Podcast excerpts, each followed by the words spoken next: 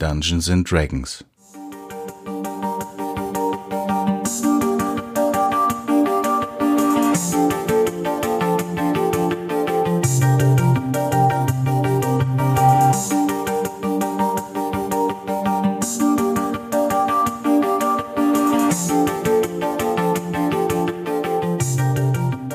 Hallo und willkommen zum Drachentöter Podcast. Es freut mich, dass ihr heute wieder eingeschaltet habt. Heute geht es um Dungeons and Dragons. Mit dabei sind Markus und René, beides langjährige Spieler und auch Spielleiter in allen möglichen Dungeons and Dragons Variationen. Obwohl diese Folge in etwa zwei Stunden lang ist, steckt sie doch voller interessanter Ansichten, Meinungen und auch Erfahrungen, die beide gerne mit uns teilen. Und los geht's.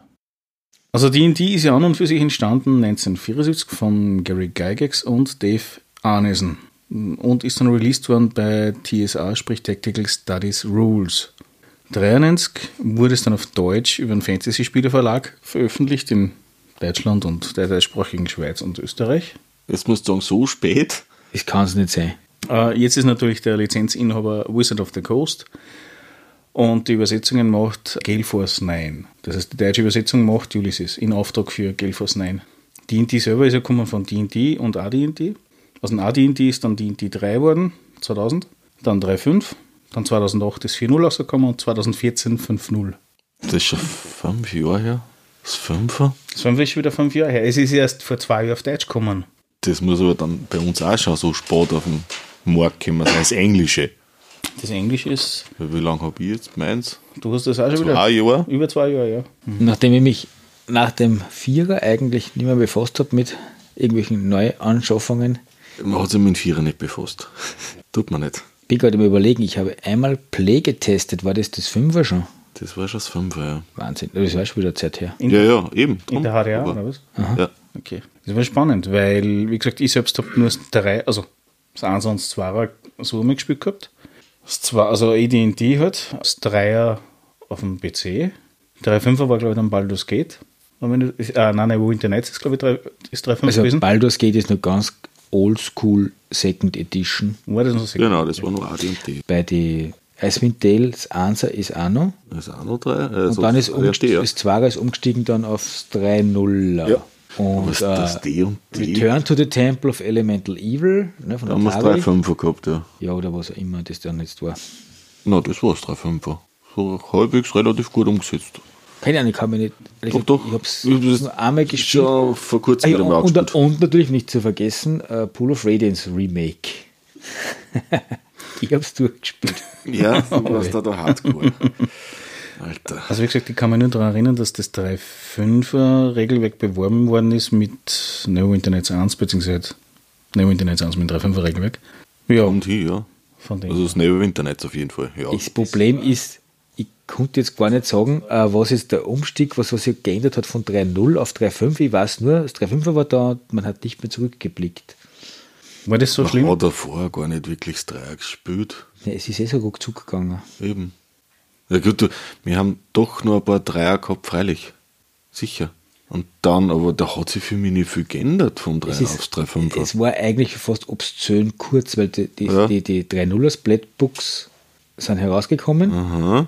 Song and Silence und etc. Ne? Und Dann war's das. Dann war es eigentlich Tabula Rasa, 3.5er, bitte alles Neue kaufen. Ist das 3.5er, äh, anders gesagt, ist das 3.0er überhaupt auf Deutsch erschienen oder war nur das 3.5er dann auf Deutsch? Ich weiß noch, das 3.5er habe ich auf Deutsch gekauft gehabt. Ja, was der, Von Feder und Schwert, glaube ich, ist das damals. Das ist Problem- ja, aber wir haben so Ich viel auf Englisch Englisch gehabt, dass es ja. nicht aufgefallen ist. Das, das Problem generell ist ja, dass äh, erstens mal immer, wann kommt die deutsche Version, wie vollständig ist die deutsche Version und da hat man dann eh schon meistens alles auf Englisch. In einer Spielgruppe immer super ist, wenn ein Teil Deutsch hat und der andere Englisch, weil dann kann man sich über die Begrifflichkeiten niemals einigen, weil, was ist, was ist das? Ja, genau, klassisch, äh, was sind Trades, was sind Fets oder Feeds, je nachdem, wie man es dann wieder ausspricht. Viel, viel besser nur, wie, wie heißt der Zauber jetzt auf Deutsch? Wir finden nicht. So, so kommen wir noch einen Grad. Oh, ja, genau. Das ist noch halbwegs. Ja, na, das ist, äh, wie gesagt, das ist die Achse der, der, des Zeitverlaufes der Publikationen. Generell, was brauchen wir eigentlich für die, die Runde? Ein Spielleiter. Oh ja, Das, ohne das, ist, das ist immer das, ja, es, es ist normalerweise so, dass ein Überhang an Spielern besteht, aber stimmt. Spielleiter eher rar gesät sind. Wenn also jemand, also Oder man hat als Spielleiter immer nur Spieler, weil die wollten, so wie gewisse Anwesende, nie Spiele leiten, nicht wahr? Das ist gar nicht wahr. Ich, aber natürlich, ja, stimmt schon. Also es gibt Leute, die natürlich äh, lieber spielen. Es gibt halt sehr selten auch Exemplare, die lieber leiten. Ja, Oder fast nur leiten? ja was brauchst du wirklich? Ja. Spieler, Spielleiterhandbuch und Monsters Companion. Das war eigentlich reicht zum Aufhanger. Wie viele Spieler setzt es voraus, dass gut funktioniert? Also was ist Untergrenze, was ist Obergrenze, was ist optimal? Gibt's eigentlich nicht. Es kommt auf die Leute drauf an. Du kannst mit einem genauso gut spielen wie mit zehn. Wenn sie zusammen spielen können Ja. und Wobei halbwegs ich- miteinander, ja. Ich, ich kann mich da noch an, an Runden erinnern, die so mit sechs Spielern, äh, da wird, dann- sein, ja, wird, wird schon sehr zäh, dass man dann als Spieler regelmäßig zum Zug kommt, weil. äh, Ja, darum sage es ich, dann wenn die Leute miteinander auch genauso können, geht's. Wenn nicht, wird sowieso immer schwierig. Ja, aber wenn die- einer mehr die- Zeit beansprucht als ein anderer, Aber bei D&D, die magische Zahl, zu der man zählen soll, ist die 4. Ne? Fahre, fahre fort ja, komm, äh, I4 geht. zur 3 und dann bitte bis zur 4 und nicht zur 5. Also D&D ist ja berühmt dafür, dass ja die Gruppenzusammenstellung ja maßgeblich für den Erfolg ist. Was muss unbedingt drinnen sein, was braucht nicht drinnen sein? Da hast du heutzutage nicht mehr das Problem, so wie früher. generell würde ich sagen, ja, es hilft. Wenn du die klassische Archetypen dabei hast, auf, auf was man noch am ehesten verzichten kann, ist der reine Krieger.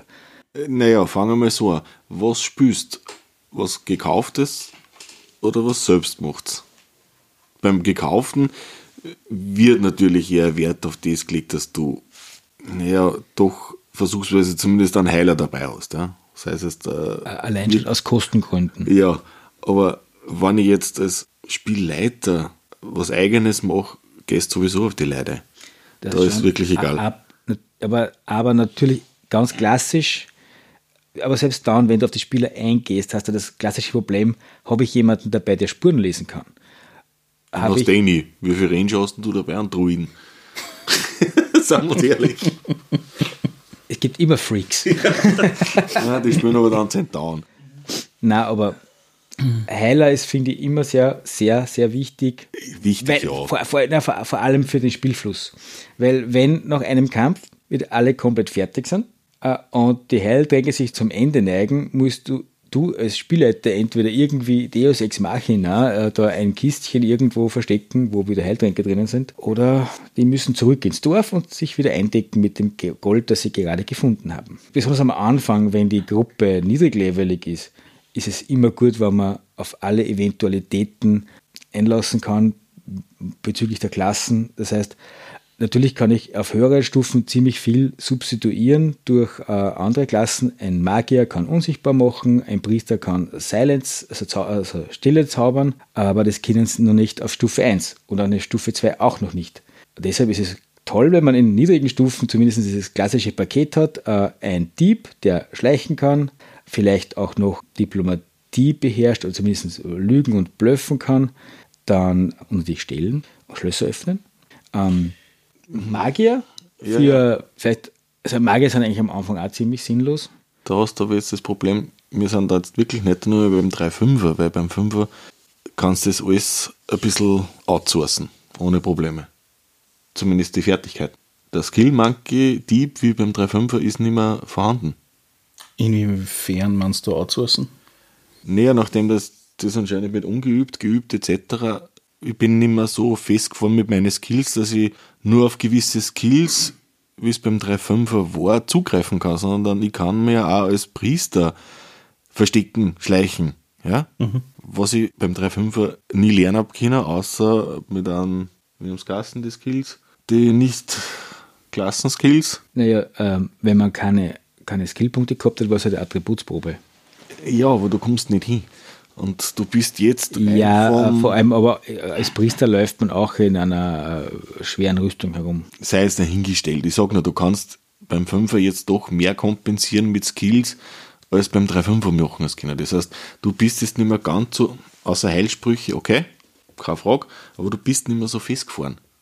Wie ich brauche unbedingt einen Schurken oder einen Krieger.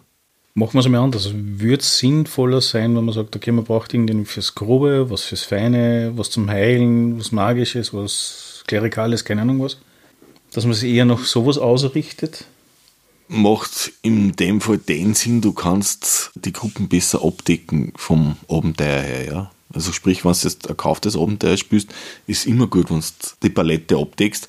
Und wenn du was selbstgemachtes spielst, ist natürlich auch interessant, dass du viele Sachen äh, einbringen kannst, wie einmal eine magische Welt oder Ebenenreise, was halt Magier kennen und solche Sachen. Ja. Natürlich eine, eine diverse spielen. Gruppe ermöglicht natürlich diversere ähm, Diversity, Adventure Hooks. Ja. ja. Ein Krieger hat natürlich ganz andere Motivation unter Umständen. Was überhaupt ein, eine, ja. wie ein Zauberer. naja, die Hauptmotivation ist immer Hass. Also wenn, wenn jemand äh, beklaut wird oder oder sonst irgendwie auf Rache sind, ist das immer sehr gut, weil da hat man eine Eigenmotivation, da braucht der Spieler dann nichts mehr machen. Also grundsätzlich hätte ich ja gedacht, dass der, der klassische D&D-Spieler eigentlich Gold anhäufen möchte. Das hast du jetzt direkt aus, aus Maces and Monsters, oder? Was heißt Gold anhäufen? Also grundsätzlich, du gehst in einen Dungeon rein, du killst das Monster. Okay, jetzt bist du wirklich äh, D und D 1990. Genau. Dann gebe ich dir recht. Was anderes war das nicht. Genau. Hat sich mit AD und D aber schon wieder geändert, ja. weil da waren die ersten äh, Skills dabei.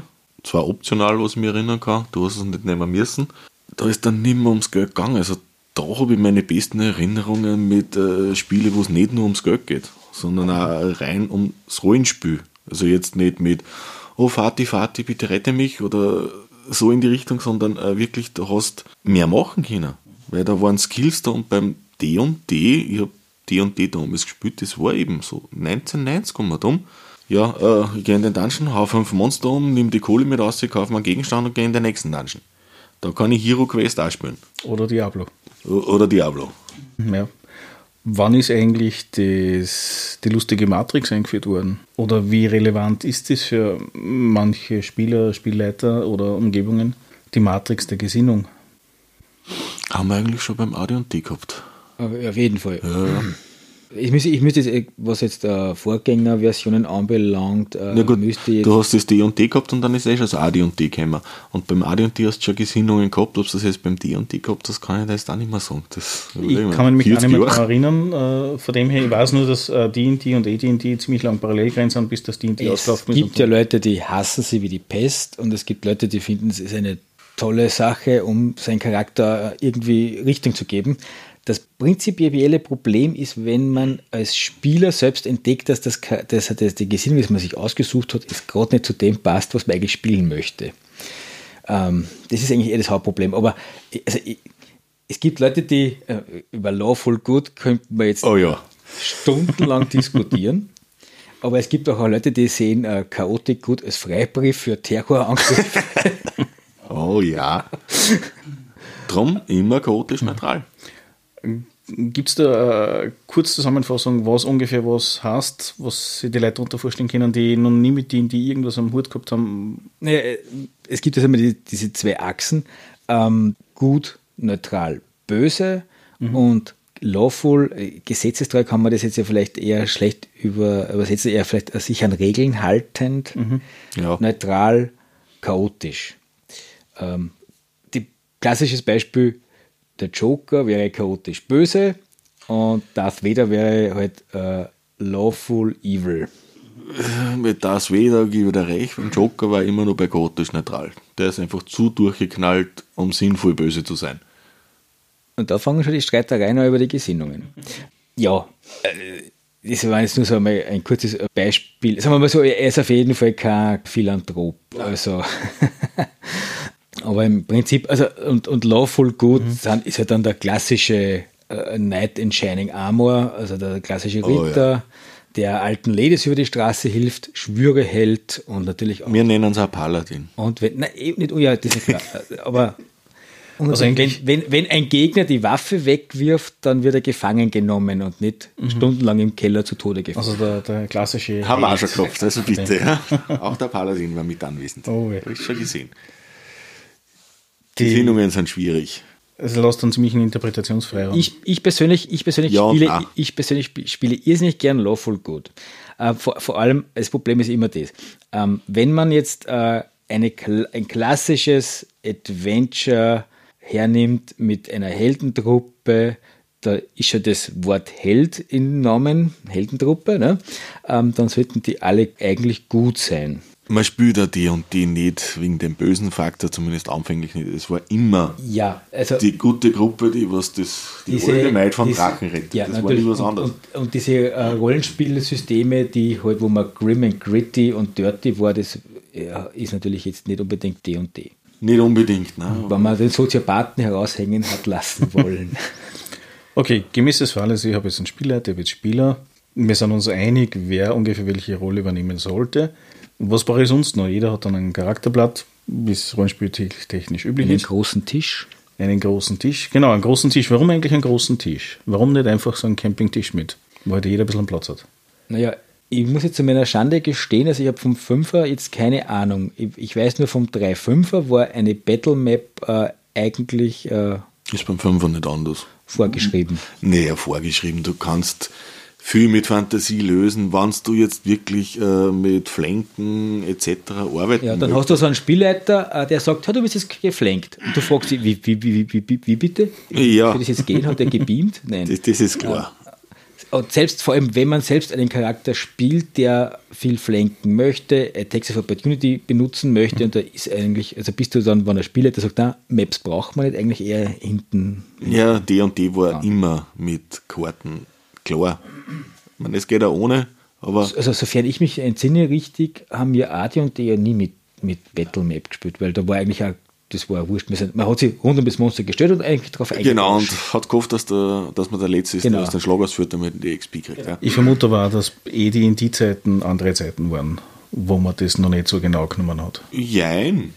Also ich kann mich erinnern, mit Als Dieb hast, als Dieb hast, hat man Backstabbing gehabt. Ja. Da hat man auch eben die Option, also zumindest, also sagen wir so, Ja gut, das gewisse- war nur einfacher. Du bist Schatten Ja. versteckt und dann kannst du es fertig. Genau. Aber das ist jetzt, was ich meine, jetzt 30 Jahre her oder noch länger. Deswegen. Na, wir haben mit dem Adi und die auch schon größtenteils sogar mit nicht unbedingt Battle Maps, Ja, man, hat, aber man hat sie vielleicht einmal auf Figuren oder irgendwas man hat ganz, gern Figuren. Oder so. ganz klar was hingestellt, aber es, war ja da, es hat, ja- hat ja für, für AD&D keine dezidierten Regeln gegeben, oder? Oder hat es da auch irgendwas gegeben? Nein, sie waren sicher nicht so ausgeprägt wie beim D und D, beim 3.5er oder jetzt beim 5er. Aber man hat es visualisieren können. Ja, ja, das schon. Es war immer leicht und mit 15 oder was ist das sicher ganz nett. Man hat seine eigene Figur, die nimmt man mit und man bewegt die irgendwo, freilich. Also das war bei uns schon Also immer. mehr als wie Visualisierungshilfe in Wahrheit. Damals noch. Mittlerweile brauchst du das, die Visualisierungshilfe, weil sonst bist du. Vor allem, wenn man effizient kämpfen Ja. möchte, weil alle Regeln, also auch schon was die Entfernungen anbelangt, die Backstep-Reichweite, beziehungsweise wenn man eine schwere Rüstung auch hat, verschwende ich vielleicht auch eine Runde überhaupt, um dorthin zu kommen, wo ich dann dem Ork eine über den Schädel ziehen kann.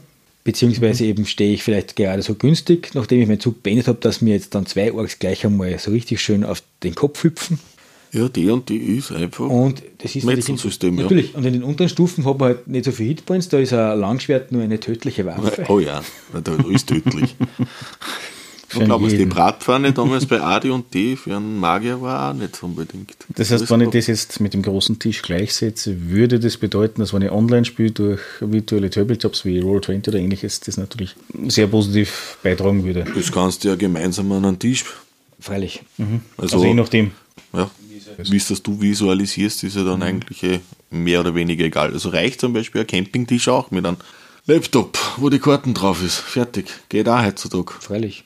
Also der Campingtisch, dieser Riesentisch, den was man früher braucht hat, ist halt nicht mehr so, würde ich sagen, der Standard. Man braucht ihn zwar immer noch für die ganzen Fressalien und Trinken und Wenn man den Würfelauslauf, aber Ja, zum Thema Würfelauslauf Genau. Auslauf könnte man dann auch sagen, bitte jeder seinen eigenen Würfelturm mitnehmen. Ja. Beziehungsweise Würfel-App oder ähnliche. Apropos Würfel, äh, welche Würfel braucht man denn eigentlich? Alle. Ja, was heißt alle? Wir fangen bei W4 an, über W6, W8, W10, W12 und dann W20 sowie dann an W100. Das heißt, du hast durch die Bank wirklich an jeden Würfel. Allerdings Was beim so- W12 reicht einer. Für, für alle 100 Anwesenden, das stimmt. Es hat nur einer die Zwergenstreitaxt. Das ist richtig. Das ist absolut richtig. Und der, ich, also beim 3-5er hat der Papa, glaube ich, äh, 12 Trefferwürfe. Stimmt, ja. Aber was brauchst du eigentlich am meisten? W4, W6, W8, W10 eher schon wieder seltener. Der W20 war immer der Angriffswürfel, nicht anders als beim DSA.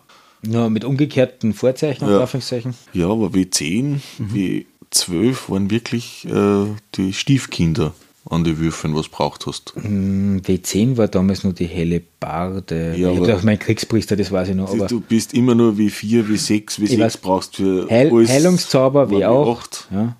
W6 Feuerball, alle W6. Feuerball, Lightning Bolt, alles was Kampf unterwegs war. Außer natürlich W4 für. W4 für magische Geschosse, Genau. ja. Das war es eigentlich Und so gesehen. Bastardschwert war 2W4. 2 W4 und W10, ja. Das heißt, wenn jeder ein Set hat, kommt man locker durch in Wahrheit. Freilich, du würfelst halt dann äh, bei gewissen Sachen, wo du mehr würfeln brauchst, vielleicht öfters oder du sammelst die von den Partnern am Tisch ein von mir aus. Deshalb, es gibt ja eine große Auswahl an bunten Würfeln, damit man sie nachher auseinanderkennen kann. Aber es war damals wirklich schwierig, an solche Würfeln ranzukommen. Also da kann ich mich noch erinnern, wir haben in Linz genau einen Beil gehabt, wo du ein paar gekriegt hast.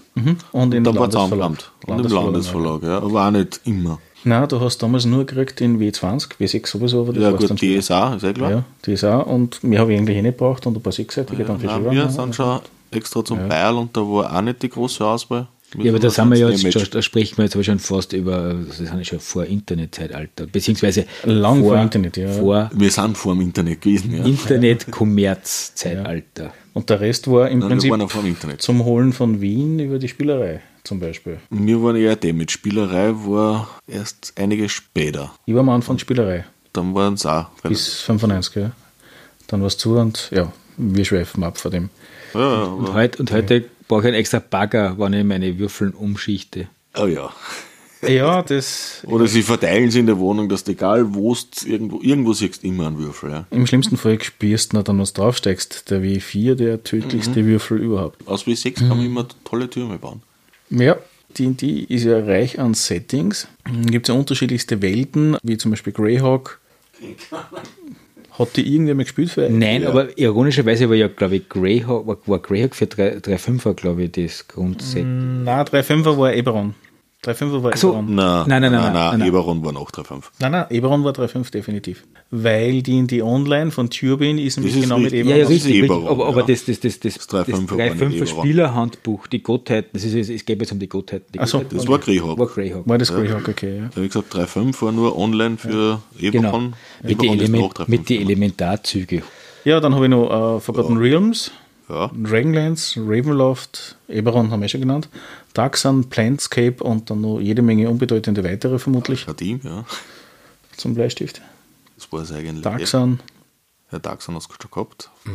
Ja, also Darksun war dann auch so, das war das, ja. das Grim und Gritty für D&D. Ne? Aber im Prinzip, es ist eh ironisch, aber der, also meine, von meiner Warte aus war der Klassiker eigentlich Forgotten Realms. Muss ich mal sagen, was haben wir damals gespielt? Ja. Gut, Forgotten Realms eigentlich auch nicht. Wir haben auch damals schon beim AD&D selber gebaut. Grün war ganz nett. Darksun haben wir ja auch gespielt. ja, was war da so besonders an Forgotten Realms oder? Gut, dass bei Forgotten Realms wirklich, das war das Setting, was am meisten Zusätze hat, ja. Weil, wenn ich mir anschaue, D&D und Ravenloft, da hast du beim AD&D mehr gehabt. Also die Box, was ich damals gekauft habe, Ravenloft, war interessanter als das heutige Ravenloft-Buch bei D&D 3.5. Da hast du mehr gehabt beim AD&D damals. Interessanter, ja. Ravenloft Verstehe ist ja, oder ist, ja, ist ja im. Prinzip ja ein Grün-Ableger eigentlich. Ja? Das hat ja die, die, die Ravenloft ist doch entstanden durch, wie heißt der schnell? Der Strat, na. Nicht das Draht, der, der Spinne, Ja, du meinst den Todesritter, Ja. meine ich eher, nicht, nicht, nicht den Vampir, sondern den Genau. Todesritter. Ja. Sauce. genau. Ja, ist nein. Der ist dazugekommen. Ah, der ist dazugekommen. Das war schon vorher da. Äh, Ravenloft war mit Strat schon immer da, ja. Okay. Und Sos ist dann dazugekommen durch sein, ich bin so böse, Mhm, unsagbar böse. muss alles töten und meine Frau und meine Kinder und Katalysen und. war dann das zweite Grim und Gritty äh, äh, Setting im Prinzip. Ja gut, du hast aber für jedes Interesse eigentlich was gehabt. Also untote Monster etc. bist mit Rebenlauf gut bedient gewesen. Man, das Setting war zwar ein bisschen komisch, für, aber wie gesagt, Horror war da perfekt. Darksun, es war ein bisschen äh, gladiatorentechnisch unterwegs und einfach schon zu viel mit Halbriesen und die Trikrien und was da da Ja, was. vor allem hast du so ein bisschen was Postapokalyptisches auch noch dazu gehabt. Das Ja. war so ein bisschen Mad Max in Fantasy.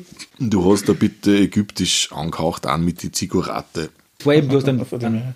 du hast ja einen Wüstenplaneten im Endeffekt gehabt, äh, der dadurch entstanden ist, dass im Prinzip, wenn man Magie wirkt, entzieht man der Erde Mutter Gaia Energie. Man kann das jetzt so machen, dass man das mehr oder weniger komplett beim Kamin hinausbläst. Das sind dann die, die, die Pfeiler gewesen. Oder man leitet wieder einen Teil zurück. Das waren dann die Preserver. Natürlich waren die Preserver schwächer. Und dann haben halt die ganzen geisteskranken Priesterkönige, haben dann halt natürlich da ordentlich äh, mehr oder weniger die Welt verwüstet. Und dann hast du nicht nur Gladiatorenkämpfe gehabt, das ist üblich, das Übliche eben postapokalyptisch, nur die Tina Turner hat geführt. Naja, wie gesagt, ich bin eher postapokalyptisch ägyptisch unterwegs gewesen. Rein vom mit die Zigurate und nicht sogar ein bisschen Inkas, Mayas, so sogar Ja, in die es war halt Richtung. alles, ja, es ist immer meistens so, man nimmt halt einfach und Ja, man nimmt alles und schüttet halt rein, alles ja. zusammen und irgendwas wird bicken Ja, aber war das nicht eher das Al-Qadim? Na, Al-Qadim ist tausend und eine Nacht. Okay. Da bist du so richtig mit fliegenden Teppich und Aladdin und Wunderlampe unterwegs gewesen. Ich glaube, das hat aber auch nie wieder gespielt. Was du gehabt hast, war dieses äh, eher japanische Setting, haben wir auch mal gehabt. Ja, also wenn jetzt irgendwer äh, mit D&D anfangen will, wurscht du bist, Fünfer, vielleicht sogar noch drei, fünf, was für Setting würde dann so das 0815 Mittelalter-Setting sein? Forgotten Realms. Ja, 0815 Mittelalter, das ist natürlich, also Mit Magie ist 08 Mittelalter schwierig. Ja. 0815 High Fantasy Setting mit allem, ja, Dragons und etc.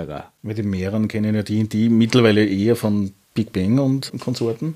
Was für die Settings ist dann im Prinzip äh, das jeweilige Lieblingssetting gewesen? Man hat Phasen. Äh, prinzipiell ähm, bei Fantasy geht es hauptsächlich darum, der Grad der Magie. Also habe ich extrem mächtige Magie, fliegende Städte und der, die, die Frau Einhorn wohnt dann neben den Waldelfen oder irgendwie sowas.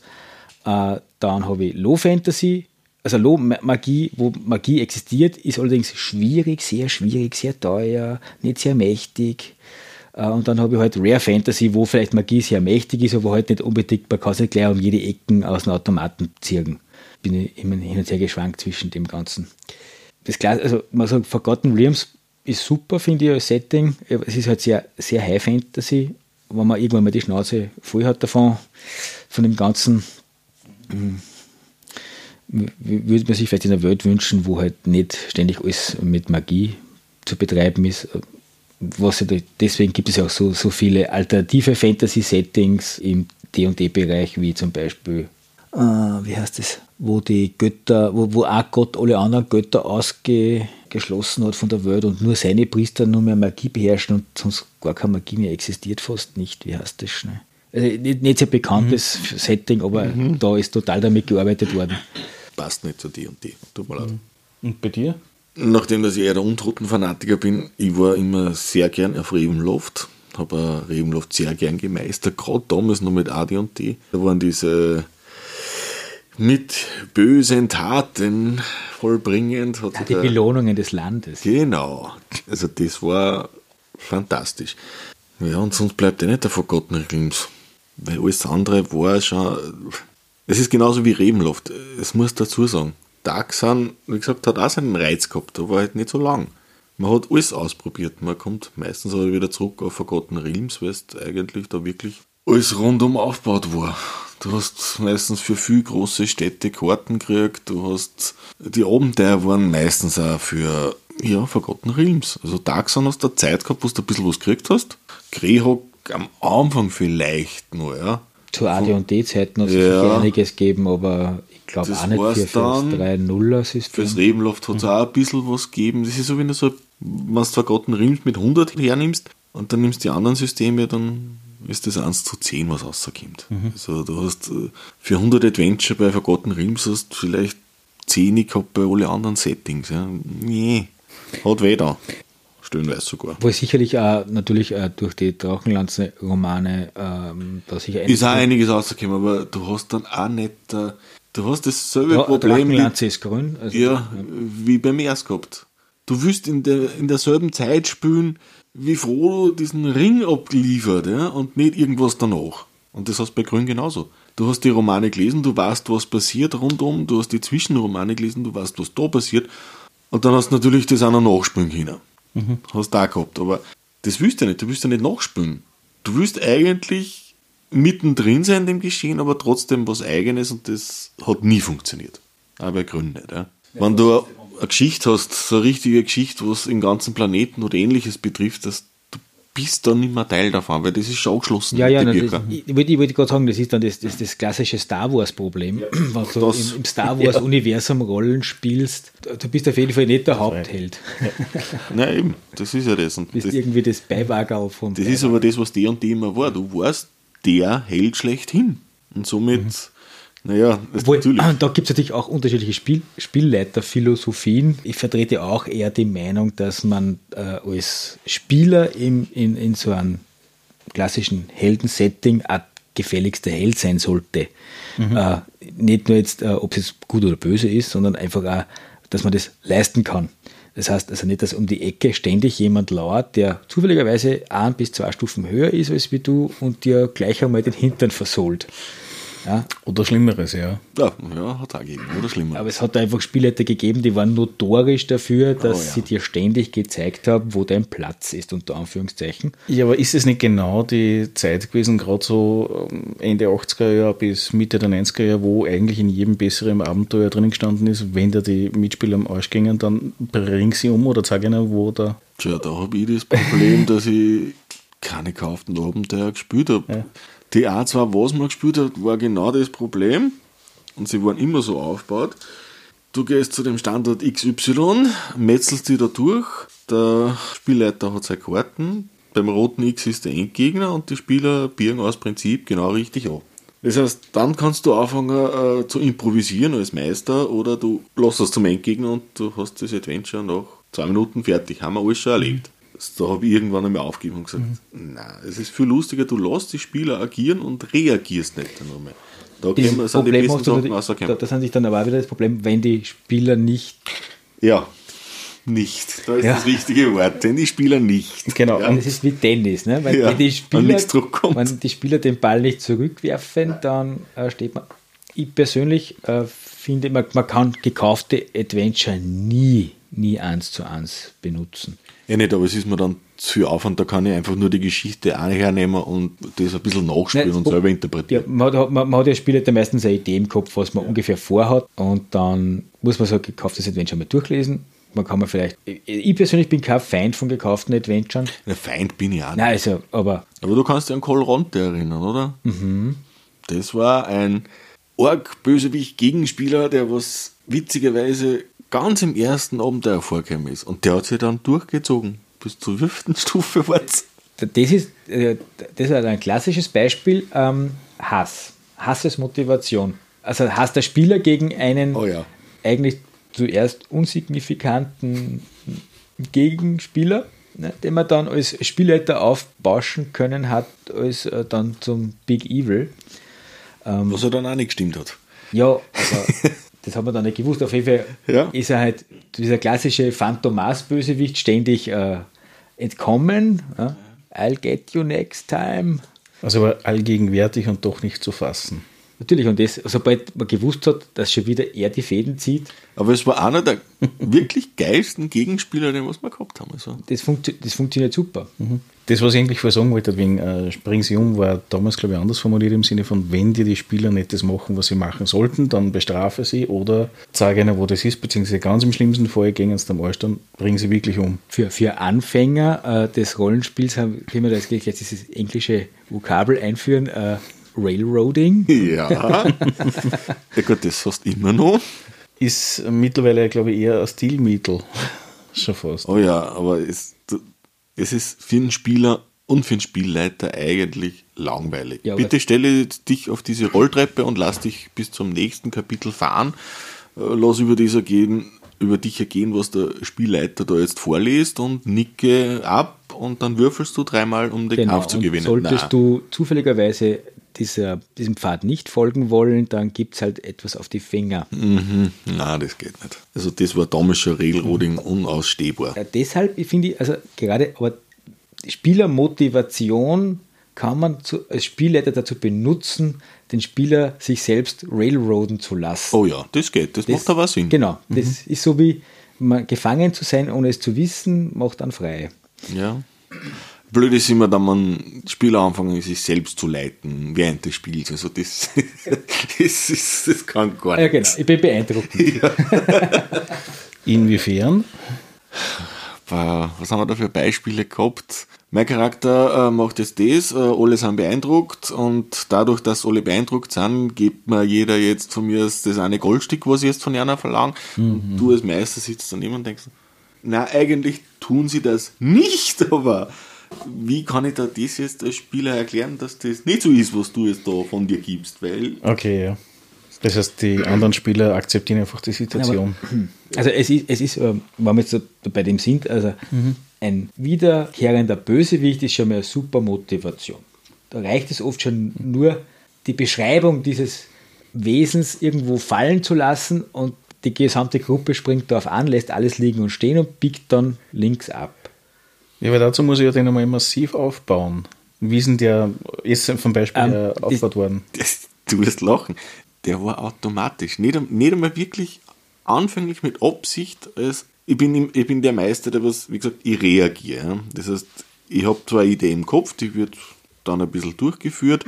Und im Endeffekt war dieser Ork, wo war der? Der war in diesem kleinen Kabuff vor der Obermotze.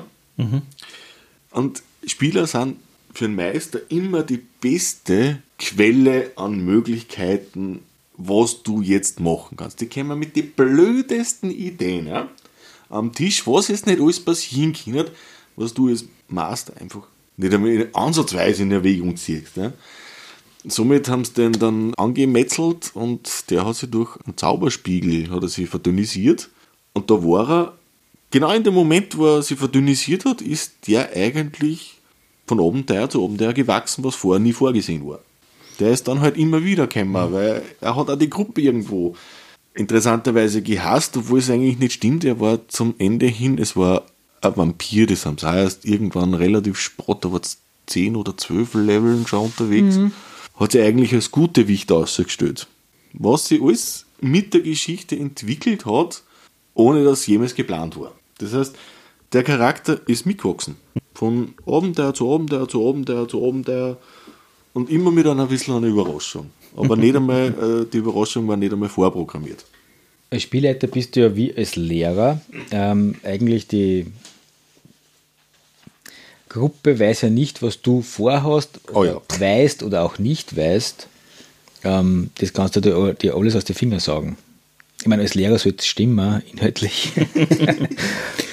aber aber ähm, Aber das führt mich gerade, aber gut, dass du sagst, das führt mich jetzt gerade zu einer wesentlichen, essentiellen Frage. Und zwar, äh, ist der Spielleiter jetzt Gott oder nicht? Also gerade wegen die Wahrheiten. Das heißt, wir haben ja grundsätzlich immer das Thema mit, wir haben jetzt eine Regel, äh, die besagt Ähm. das und das und das. Äh, ich würde eher sagen, wäre, wäre ein Spielleiter Gott, dann wäre er im Prinzip so wie der Henker. Weil im Endeffekt wird es irgendwann einmal zu einem gewaltsamen Tod äh, führen. Nein, aber es sollte einer zumindest das Schlusswort haben bei einer Regel, wo ich sage, okay, Natürlich, genau. der, der sagt jetzt, wir machen es so, von mir lesen sie alle fünf Spieler da ein in die Regel, dann wird von mir aus auch noch drüber diskutiert, aber es ist, muss einer die Entscheidung treffen, wir werden die Regel jetzt immer so auslegen. ja, und nicht Beziehungsweise zwei ein, ein klassisches Beispiel ist, welche Zusatzregeln, welche Optionen nehmen wir auf in unsere Runde und welche nicht. Ja? Also das ist irgendein Talent, wo du, ich weiß nicht, deinen Namen in den Schnee schreiben kannst, äh, das ist zwar hübsch, also irgendwas ausgedacht, oder eben ein Klassiker ist eben diese ganzen Sexgeschichten, äh, Sexzauber oder irgendwas ähnliches, wo man sagt, na danke, das brauchen wir in unserer Runde bitte jetzt nicht, ja, dann bleibt es außen vor. Es ist ja genauso wie, äh, bin ich jetzt Hardcore-Rollenspieltechnisch unterwegs mit, mein Charakter ist nie out of game, sondern immer nur in game. Oder bin ich eher so ein Mischmasch oder ist egal, wie ich spiele, das sind alles so Sachen, Oh, das ist dann auch wieder äh, was man vor, Spielleiter, vorgibt. Spielleiterphilosophie, genau. Alles, was am Tisch gesagt wird, wird auch im Spiel gesagt. Ah, das, die kann böse sein, ja. Das, kann, äh, das, und das ist auch irgendwie ein bisschen kontraproduktiv, weil es auch doch ein bisschen den Spielspaß äh, dämmt. Ich würde sogar sagen, in Spielfluss massiv sogar, speziell wenn es um irgendwelche Regeln hinterfragen Natürlich, es ist natürlich gut, dass wenn jetzt einer sagt, äh, würdest du mir bitte die Chips reichen? Ich glaube, Regeln hinterfragen fallen auch nicht so ins Gewicht, aber man kann da gute Beispiele nennen, wie äh, ich bringe den jetzt um oder ähnliches, was dann auch ausgeführt wurde. Ja. Es kann auf der einen Seite, wie du sagst, den Spielfluss sicher hemmen, auf der anderen Seite Also- vielleicht aber doch andere Optionen Ja, eröffnen. natürlich, aber ein klassisches Beispiel wäre jetzt, man hat jetzt ähm, ähm, irgendeinen Torwächter zum Beispiel und man schafft seinen Diplomatiewurf nicht und man, es fällt dann noch sonst nichts ein und dann wird der immer lästiger und dann sagt man halt einmal, jetzt hupfe dem Typen aber mit dem Hintern ins Gesicht. Es gibt dann Spieler, die sagen, okay, passt, du tust das jetzt gerade. Würfle Angriff mit deinem Hinterteil. Na, also- man macht es manchmal aus, dass man irgendwelche Handzeichen gibt oder ähnliches, die dann bedeuten, ich bin jetzt in-game, Ja. out-game, aber Oder Gläser anfasst und dann redet oder sowas, ja. nur es sollte sich aus dem Kontext ergeben, dass äh, das halt jetzt dann Ja. vielleicht. Man sollte sich das wirklich ausmachen, was. Aber das, das gehört meistens dann zum Killer-DM dazu. Also der, der, der Mhm. ständig jemanden schickt, der ein bis zwei Stufen höher ist als wie du und jede Bemerkung, die du, also die dich jetzt in, in Ärger bringt, auch wortwörtlich Bei hinzunehmen. uns war es witzigerweise nicht eher der Killer-DM, sondern die Killer-Truppe an Mitspielern, die was sagen, das hast du jetzt getan, weil du hast es jetzt auch gesagt. Ja, das hatte ich auch einmal. Das, nein, das, das, bringt nichts. Also du bringst die Spieler am Tisch um den Spielspaß und nicht nur die selber, sondern auch in Rest der Gruppen. Weil manche Sachen kann man als Spieler nicht umsetzen. Egal wie charakterrelevant das jetzt wäre, den Mitspieler da ums Eck zu bringen, man will nicht, weil die Gruppe dann dadurch vielleicht scheitert oder ähnliches und man eigentlich ein Gruppenspiel spielt. Das heißt, D&D als solches oder generell, äh, wenn wir es mal kurz vor D&D weggegangen, würde bedeuten, der Spielleiter spielt nicht gegen die Gruppe, genauso wie umgekehrt, sondern wir spielen alle miteinander. Natürlich, weil das, alles andere ist nicht zielführend. Also es gibt, es gibt dann nicht am, a- am Ende des Abends gibt es nicht, wer hat gewonnen, die Spieler oder der Spielleiter. Das gibt es nicht. Sollte es nicht geben. Sollte es nicht geben. Wir besser. So. Ja. Ähm, Deswegen meine Frage, ja. Ja, du bist der Spielleiter eigentlich da, du bist der Geschichtenerzähler, du sollst äh, einen lustigen Abend für die Leute, du sollst das unterhalten eigentlich. Und durch die Unterhaltung, was du erzeugst, aber auch deinen Spaß haben. Und äh, ich sage mal so, du darfst als Spielleiter mal was bringen, was von mir die halbe Gruppe auslöschen könnte. Ja, es sollte die Spannung ja da sein, wie in jedem guten Film. Es könnte jetzt was passieren, obwohl ja jeder weiß, wie es ausgeht. ähm, klassisches Beispiel, eine riesige Knollarmee, damit die Spielergruppe nicht in Versuchung kommt, diese anzugreifen. Es waren zwar Gefangene dabei, die sozusagen also ein bisschen ähm, sozusagen ein Köder waren, aber man hätte dann, mein Plan wäre gewesen, dass sie dieser Armee unauffällig folgen. Du musst sogar ich lachen. Ja. Das wird nie passieren. Natürlich nicht. Sie haben es Gott sei Dank nicht in eine, auf eine offene Feldschlacht ankommen lassen. 5 gegen 10.000. Na, so viel waren es da nicht. Aber ähm, im Prinzip haben sie dann das Lager dieser Armee in der Nacht überfallen und halt alles umgebracht. Glücklicherweise, weil sonst hätte ich ein Problem gehabt. Durch halt mehr oder weniger alle Schlafenden alle abmurksen und halt die einigen, die. Da hast du aber schon Regel gedehnt, gell? Wieso? Mit Schlafen und Umbringen. Wieso? Ja, weil es beim D&D nie so einfach war. Beim AD&D ist es noch gegangen, wenn Nein, es ist allein durch den Schaden gegangen, weil äh, ich habe äh, einen relativ fähigen Typ dabei gehabt. Okay. Also Verlust von Dexterity Ja. und Sneak Attack Damage, das ist schon gegangen. Ja. Das Ah, waren ja, ja. Also das war jetzt nicht das Problem. Wie gesagt, alles was munter war, ist dann halt großflächig bezaubert worden und fertig. Hätte ich mir jetzt eben nicht so gedacht, dass das Mhm. dann so glatt geht, äh, sondern eher, dass doch vielleicht ein bisschen mh, knapper wird, aber es war ein souveräner Sieg. was auch wieder gleichzeitig das Beispiel ist, dass man halt ab und zu als Spielleiter auch sehr schwer einschätzen kann, wie sich gewisse Monster dann auswirken, vor allem wenn man es in der Masse hat. Andere Beispiel, was ich vorher genannt habe, war eben das mit dem Dieb, der dann beim zweiten Tor vergisst, einfach mal wirklich drauf zu würfeln, ob der Fall ist und einfach die Tür aufmacht. In dem Augenblick denkst du, du bist Spielleiter, mit dem habe ich jetzt nicht gerechnet, du bist Dieb, du hast, du hast einen Job, bitte mach den. Und natürlich lösen wir da Alarm aus. Und du hast für das überhaupt nichts vorbereitet, weil du denkst, das hätte nicht passieren. Ich bin ja davon ausgegangen, ihr schafft es, dass ihr in dieses Haus heimlich eindringen könnt. Aber nein, der Dieb, lalalala, zack, Tür auf und fertig. Es führt mir zu zwei Fragen. Und zwar die erste Frage ist an und für sich die, so wie du vorhin gemeint hast, der Held soll sich wie Held ver verhalten, dann war der, das ja fast voraussehbar gewesen, oder?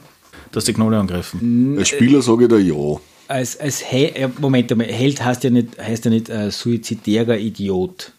Sie sind sehr souverän gemeistert. Also. Natürlich, das stimmt. Also sie sind in dem, dem Augenblick vollkommen re- richtig gelegen. Wir haben ja bei D&D das Gesinnungssystem und je nachdem, also es gibt sicherlich eben diesen Held in Shining Armor, der dann vielleicht sagt, nein, wir brauchen eine offene Feldschlacht. Also Paladin halt, ja. Muss ja nicht sein. Also man kann auch einen äh, Lawful Good Krieger spielen. Es macht nur keinen Sinn, aber man kann es. Ja, ja, man kann Spiel spielen. Priester zum Beispiel tendieren auch äh, sehr gerne zu dieser Gesinnung. Der würde aber offene Feldschlacht jetzt auch nicht vorziehen. Nicht unbedingt, ja. Also, äh, nein, man muss jetzt schon sagen, also ähm, Paladin hätte vielleicht mit der Art des, des, des ganzen Lagers durch Meuchelmord zu ent, also entledigen vielleicht ein Problem gehabt. Vielleicht aber auch nicht. Also es war nur Knolle, ja. Da hast Es ist um die Andere Probleme, und, es ist um die, und es ist um die Befreiung von Gefangenen gegangen, also da kann man schon. Ja, aber da hast du einfach wieder das Problem der Gesinnung, wie schwarz-weiß Sieg ist. Knolle böse, Knolle töten. Natürlich, du hast, du hast auch das generelle Problem, was mache ich mit Frauen und Kindern von Orks zum Beispiel? Also, weil Orks immer böse. Ja. Wir haben die männlichen Orks erledigt. Jetzt haben wir ein Dorf mit lauter Kindern, denen noch, äh, mit lauter Frauen, denen noch die Kinder an den Brüsten hängen. Ja, und die werden dann irgendwann vielleicht einmal groß. Vielleicht können wir sich das Problem jetzt gleich entledigen, nicht? Ähm, Ja, also wie gesagt, das ist also ein, ein Lawful Good äh, Charakter würde das sicher nicht machen. Chaotisch gut, hm, ich weiß nicht. Das zweite, was mich interessieren würde, äh, klassisches Beispiel. Die Gruppe ist im Busch und sieht vor sich, was weiß ich, zwei, drei Orks am Lagerfeuer sitzen. Die fangen zum Streiten an und die würden sich dann gegenseitig verdreschen. Würde das einfach äh, deklariert werden mit der von den dreien gewinnt oder der von den dreien fällt um oder würde das ausgewürfelt werden? Wie würdet ihr das handhaben wollen? Du könntest verdeckt würfeln und einfach sagen, die Würfel sind so gefallen. Naja, da, da hast du wieder die Frage, was ist jetzt relevant? Wann ist die Spieler drauf wetten? Und da gehe ich mal davon aus, dass sie das zu 100% machen.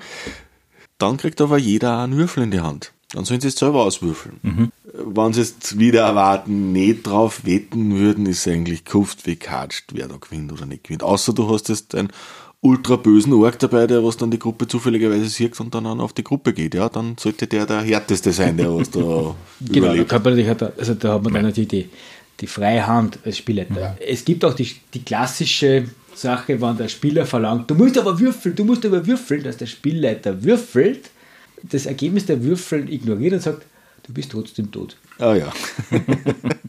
Immer Das die war dann wieder diese komische Spielleiterwillkür, die da umeinander rennen und Na, oder Du brauchst das. Das kann, das an, kann aber auch sein, also wenn der Spieler jetzt irgendwas total Hanebüchernes verlangt, zum Beispiel eben, da ist ein König und er will jetzt dem König die Unterhose klauen und du sollst jetzt dann darauf würfeln, ob der König das merkt oder nicht, äh, dann würfelst du vielleicht endlich, damit der Spieler Ruhe gibt und sagt, sagst einfach, nein, er hat es doch bemerkt, ohne dass du auf das Ergebnis des Würfels schaust. Bevor wir zum Würfeln als solches kommen, eine grundlegende Frage noch. Gehen wir davon aus, äh, wir treffen uns, spielen das erste Mal D&D, stellen fest, okay, wir wollen jetzt äh, Greyhawk spielen und kommen dann drauf, okay, Greyhawk ist nicht das Setting, was wir spielen wollen, sondern Forgotten Realms. Gibt es eine Möglichkeit, dass ich mit den Charakteren, die ich geschaffen habe, einfach das Setting wechselt oder nicht? Und die. Das Und ist aber sehr wie? subtil gefragt. Ja. Du willst uns in genau eine Richtung lenken, Natürlich. Wobei wir jetzt eben auch das, hat noch sind, wir haben ja ein Setting eigentlich äh, auslassen. Und zwar, Das frage ich mir auch gerade. Ja, die, wie heißt die Stadt, in die, in die, die wo sie wo alle Ebenen zusammenlaufen? Ähm, Planescape oder was? Planescape, genau. Jetzt fangen, wir- ja. fangen, fangen wir halt noch ganz mal von vorne an. Was sind die Ebenen und wie kann man jetzt zwischen den einzelnen Welten reisen? Äh, prinzipiell muss man sagen, als Spielleiter kann man immer sagen, äh, da ist eine Höhle, ihr geht in die Höhle hinein, ja, auf einmal ist Nebel, Das sind wir Regenluft. ja. Und wenn ihr Mein bei, Lieblingsthema, so passiert es bei einer immer. und wenn man, wenn man bei, der, bei der Höhle hinauskommt wieder, seid ihr auf einer ganz anderen Welt. Bumm, zack. Oder ein Spiegel oder sonst irgendein das, Device. ist, das ist beim D&D wirklich leicht. Da brauchst du nicht einmal wirklich Ebenen reisen. Genau, du, du müsstest ja nicht einmal Das an die, ja. du musst ja nicht einmal an die an die D&D-Kosmologie halten. Bumm, zack, da bist Da Magie so dick da ist, ist wurscht. Wie gesagt, mit der Fingerschnipp tut's auch. Ein Gebet an seine eigene Gottheit, bitte, ich mag von Greyhawk weg, ja, mag auch gehört werden. Also, Du kannst natürlich auch, auch, wenn jetzt zum Beispiel ein Charakter stirbt, dann wird er vielleicht auf einer anderen Welt wiederbelebt. Irgend, irgend so etwas, äh, geht alles. Also alles ist möglich. Gerade bei Wiedergeburt ist das ganz witzig. Ja. Apropos Wiedergeburt, das ist jetzt ein gutes Stichwort. Generell ist es ja so bei den Rollenspielen, dass wenn der Charakter außer vor ist, also sprich Lebenspunkte, Trefferpunkte, keine Ahnung was, auf Null ist oder darunter, dann ist er im Normalfall klinisch tot. Wie oder welche Möglichkeiten hat der Spieler beim klassischen D&D, also nicht bei den Computerspielen, sondern beim klassischen D&D, seinen Kumpanen zu retten oder ähnliches? Oder gibt es da überhaupt irgendwas? Genau dasselbe wie bei den Computerspielen. Äh, Tut sich nichts anderes. Du, du tust ihn verbinden, er ist auf Null, er ist bewusstlos. Wenn er im Minusbereich. Wenn er auf Null ist, ist er sowieso nur bewusstlos. Und das andere bei minus 10 ist halt dauertot in dem Sinne, dass er eine Auferstehung braucht ja, oder eine Wiederbelebung, je nachdem. Sollte es einen Priester in der Gruppe geben, ist es praktisch. Wenn nicht, Oh ja, dann muss man halt, äh, also das ist ja auch den Zugang zu diesem Zauber, ähm, weil es ist ja eigentlich ein Zauber, äh, kann sich der Spielleiter jetzt äh, enger oder breiter gestalten. Es ist natürlich für den Spielfluss gut, wenn das natürlich, also der Klassiker ist, man ist mitten in der Pampa und es stirbt wer. Ja, was tust du? Was, tu, was tust du? Was tust du als Spielleiter? Weil im Endeffekt, ähm, entweder du lässt die Gruppe weiterziehen und die, den lässt du zurück, den Leichnam, oder die nehmen den Leichnam mit. Aber was macht dann der Spieler? Da tauchen auf wundersame Weise immer irgendwelche Scrolls mit Wiederbelebung auf. Ja. Warum Genau. auch immer. Genau. Und die sind vor allen Dingen relativ günstig, weil du den Diamanten nicht mehr brauchst. Ne? Mhm, die sind ja schon verbraucht worden beim Schreiben. Das heißt, eine Wiederbelebung eigentlich ist teuer. Ja? Das heißt, als Priester, der diesen Spruch kann, du musst ja schon hoch sein, was haben wir, 8., 7., 8. Grad, wann fangen wir an? Du bist auf jeden Fall schon relativ Heal ist, hoch. ist, ist, ist glaube ich, fünfter Grad, oder? Ja, das ist Heal. Ah, nicht Heal, äh, Moment, es gibt ja zwei. Es gibt Du hast äh, Wiederbelebung und Auferstehung. genau. Und dann hast du früher noch gehabt äh, Wiedergeburt, weiß nicht, ob wir den noch haben. Nein, gibt's Wiedergeburt ist böse. Ja, da kommst du aus irgendwas daher. Ja, das war doch ganz cool. Äh, nein, aber du bist dann von der Stufe her, wenn du dann als Priester den Spruch kannst, schon relativ hoch. Da kann man mal davon ausgehen, dass das Vermögen der Gruppe eigentlich groß genug ist, dass den Spruch sich leisten können. Das heißt, da geht es im Prinzip um, um materielle Werte, die dann einsetzen. Damit ich mitten in der Wüste sprechen ja. kann, gehe ich davon aus, dass der Priester am nächsten Morgen den Spruch memorisiert und den Diamanten auch dabei hat. Ja? Weil es kann ja passieren.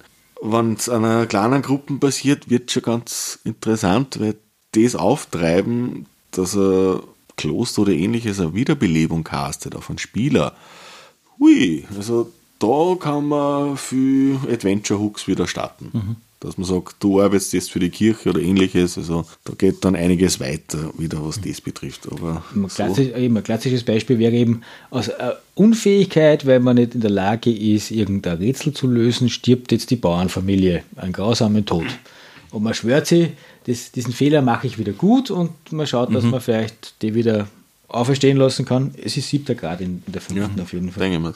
Nein, das hat sich nicht geändert. Weil du vorher gesagt hast, das ist ja im Prinzip wie ein Zauber, heißt Es das, die ganzen Zauber. klerikalen Geschichten sind eigentlich wie zaubertechnisch zum Behandeln. Also Ja, das Einzige, was der Unterschied ist, ist das, äh, arkane Zauber kämen aus einer Magieebene und die göttlichen Zauber kämen von den Göttern, die du anbetest. Ja, das heißt, wenn da jetzt eine böse Gottheit ist und eine gute Gottheit, andere Priester können generell dasselbe kasten. Ne?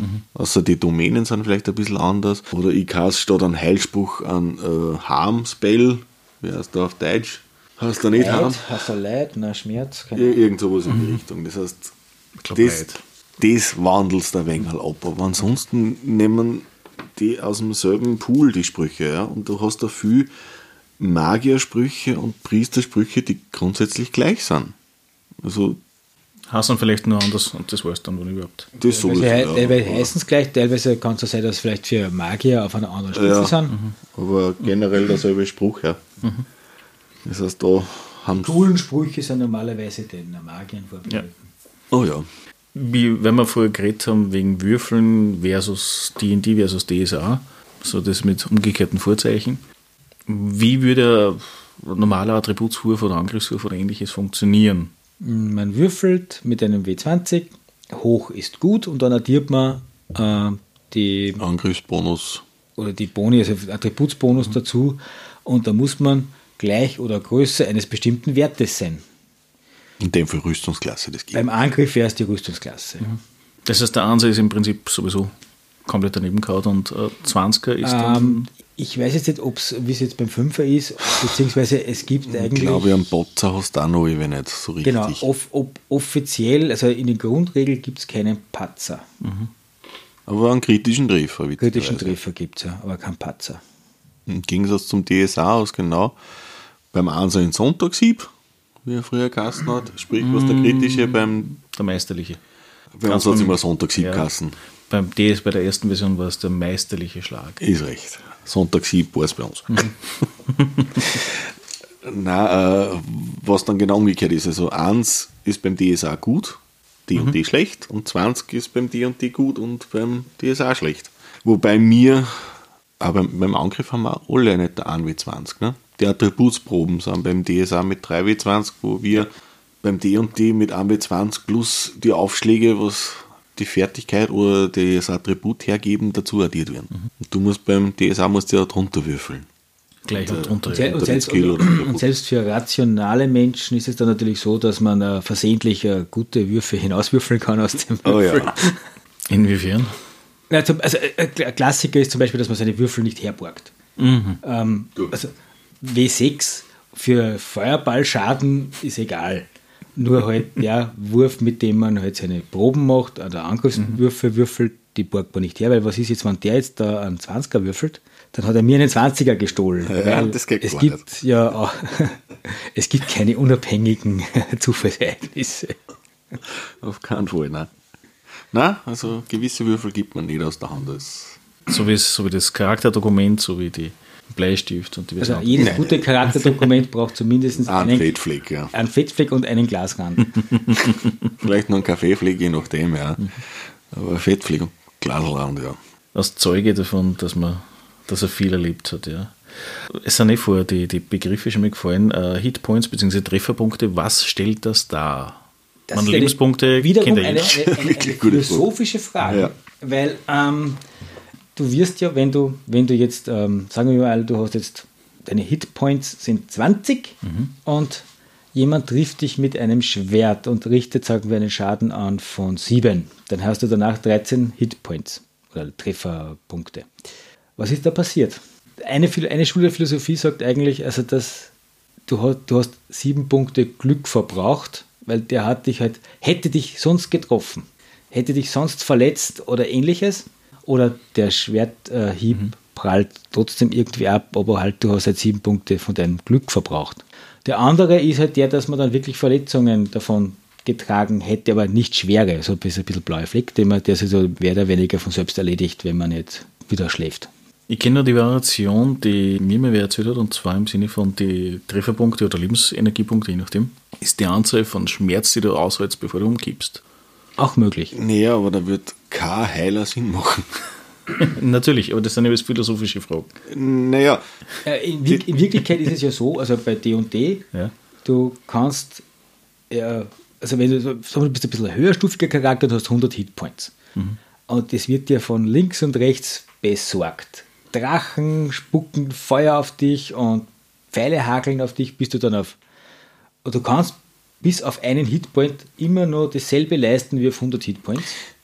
das ist durchaus richtig. Das andere, was du hast, ist das mit den mächtigen Schaden, was du kassieren kannst. Sprich, wenn du einen gewissen Schaden, einen gewissen hohen Schaden kassierst, du dann auch automatisch umfallen kannst. Ich bin jetzt in, der in der Fünfer Nein, nein, das haben wir im nicht- 3.5 auch schon gehabt. Ja, ja, aber das ist eine optionale Regel. Ja, ey, aber es ist eine das Regel, die auch Was bei sicherlich großen und vielen Gegnern Sinn macht. durchaus. Also sollte es jetzt einfach irgendjemand auf dich äh, einen Feuerball werfen, der Feuerball ist kein gutes Beispiel, der, der endet ja glaube ich bei 10 wie 6. Dann nimm einfach äh, den, den Drachen Odem her, der was die mal Oder bei dem 100 Eine, eine Gottheit bleibt. wirft einen Berg auf dich oder ähnliches. Naja, gut, den kann ich vielleicht noch ausweichen. Nein, aber bleib beim Drachen, oder? Der Krieger von vorhin hat 100 Hitpoints, dem ziehst du 55 ab. Das heißt, das ist über der Hälfte auf einmal kassiert. Mit einem Rettungswurf entweder kipp um, ich glaube, es war sogar mit Sterben in der Regelung, oder du bleibst stehen. Ja, du, du könntest noch einen äh, Fortitude-Rettungswurf machen in der Höhe des Schadens. Das ist sowieso möglich. Naja, aber ich habe es eigentlich immer so im Kopf gehabt, dass durchaus Verletzungen entstehen, wenn du Hitpoints abgezogen kriegst, weil sonst für mich eigentlich ein Heiler, der was jede Wunde mit einem Heilspruch schließen kann, keine Aussagekraft hat. Das Problem, was du hast, ist halt, ja, es schaut nicht gut aus. Wie soll ich es erklären? Ähm, fehlt was.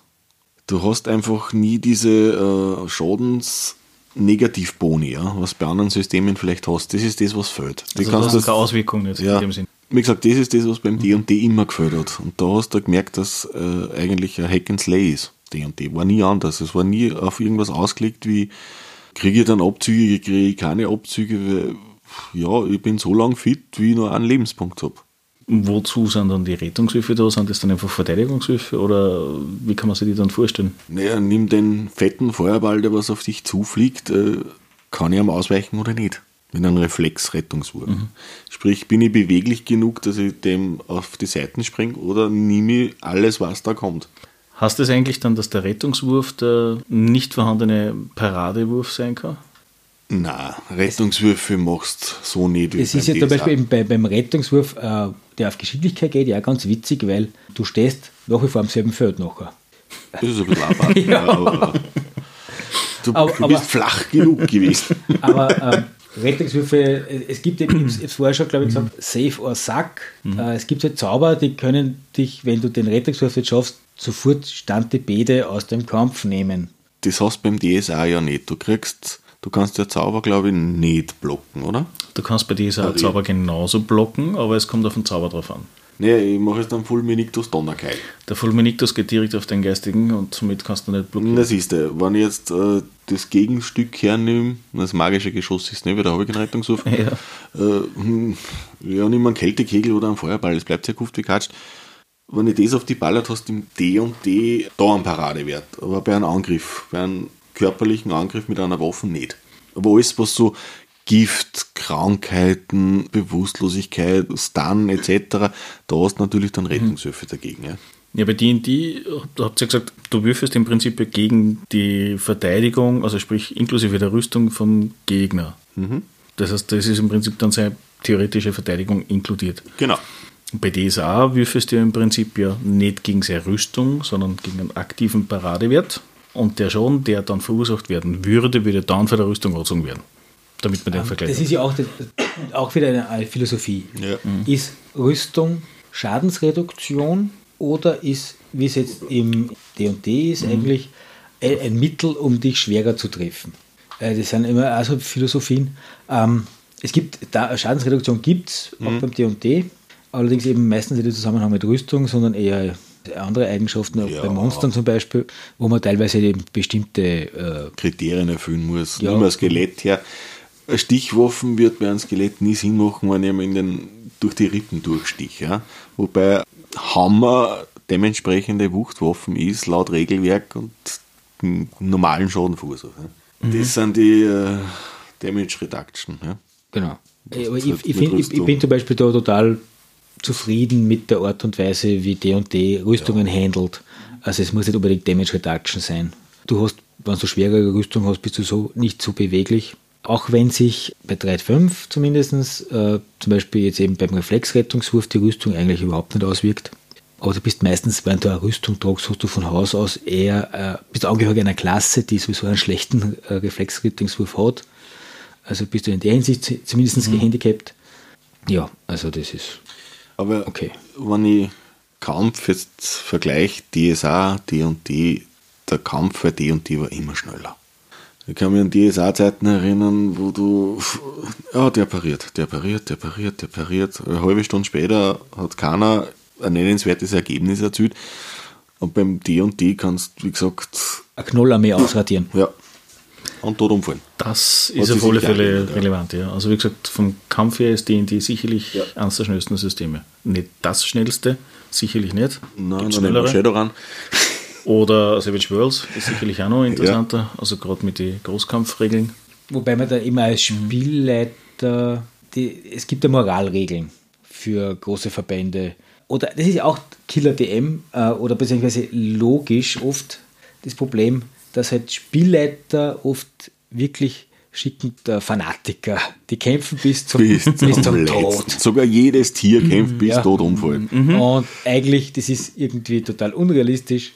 Und auch unlogisch, ja. Ja, sofern man nicht indoktriniert ist, dass das jetzt äh, Das machen die Druiden im Wald.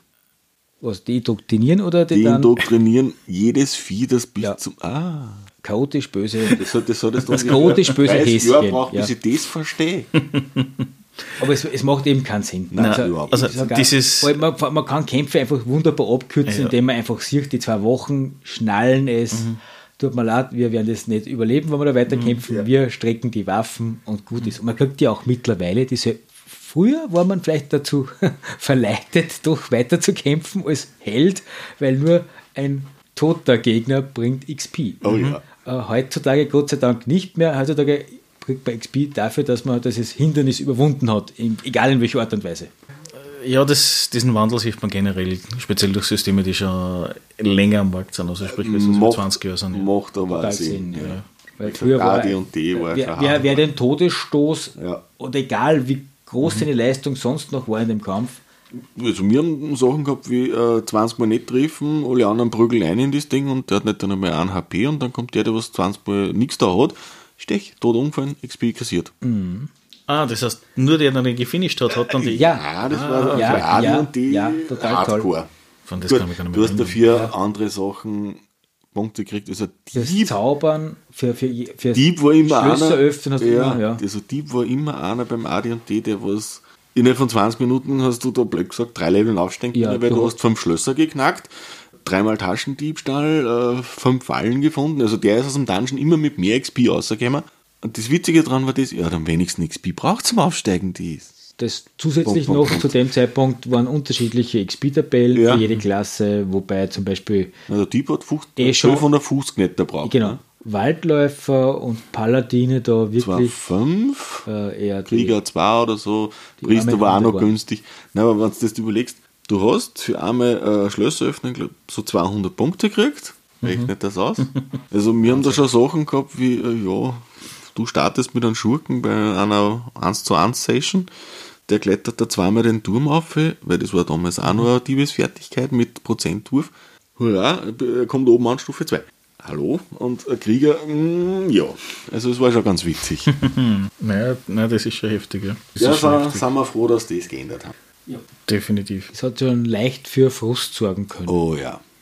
Aber was sich genauso wenig geändert hat wie die nicht vorhandene aktive Parade beim System, ist ja das mit den Zauber kanalisieren, oder? Kanalisieren. Im Sinne von mit dem Reisen, nicht kanalisieren. Das wird sich, glaube ich, auch nicht ändern, weil das Ja, ist. das ist fix, das ist eigentlich Das das ist System D&D, ja. immanent, weil das wäre dann eine Änderung, die würde War kein dann Sinn, war- wirklich. das, da war es ein anderes System. Aber hat es da nicht äh, einen Hexer oder so gegeben, der das äh, ignorieren hat können? Es hat nein. ständig, es gibt ständig, es hat Psi, Psionic auch noch gegeben, der was PowerPoints. Richtig, da haben sie versucht mit Spellpoint, so wie es beim DSA hast, oder Das sind die Astralenenergie. ja, Spellpoints ist der Husch, wie du es eigentlich nennst. Ja. Die Astralenergie hast du beim Psi-Typen gehabt.